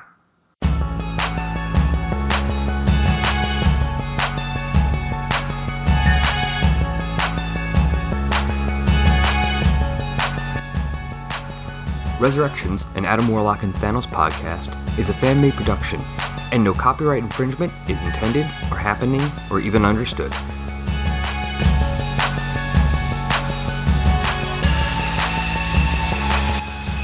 The opening music for this podcast is Intro Pompeii by Lino Rise, and the closing music is Dark and Dramatic by DJ Puzzle.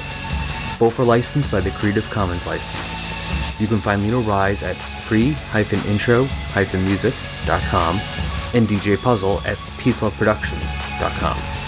Links to both can be found on the Tumblr page.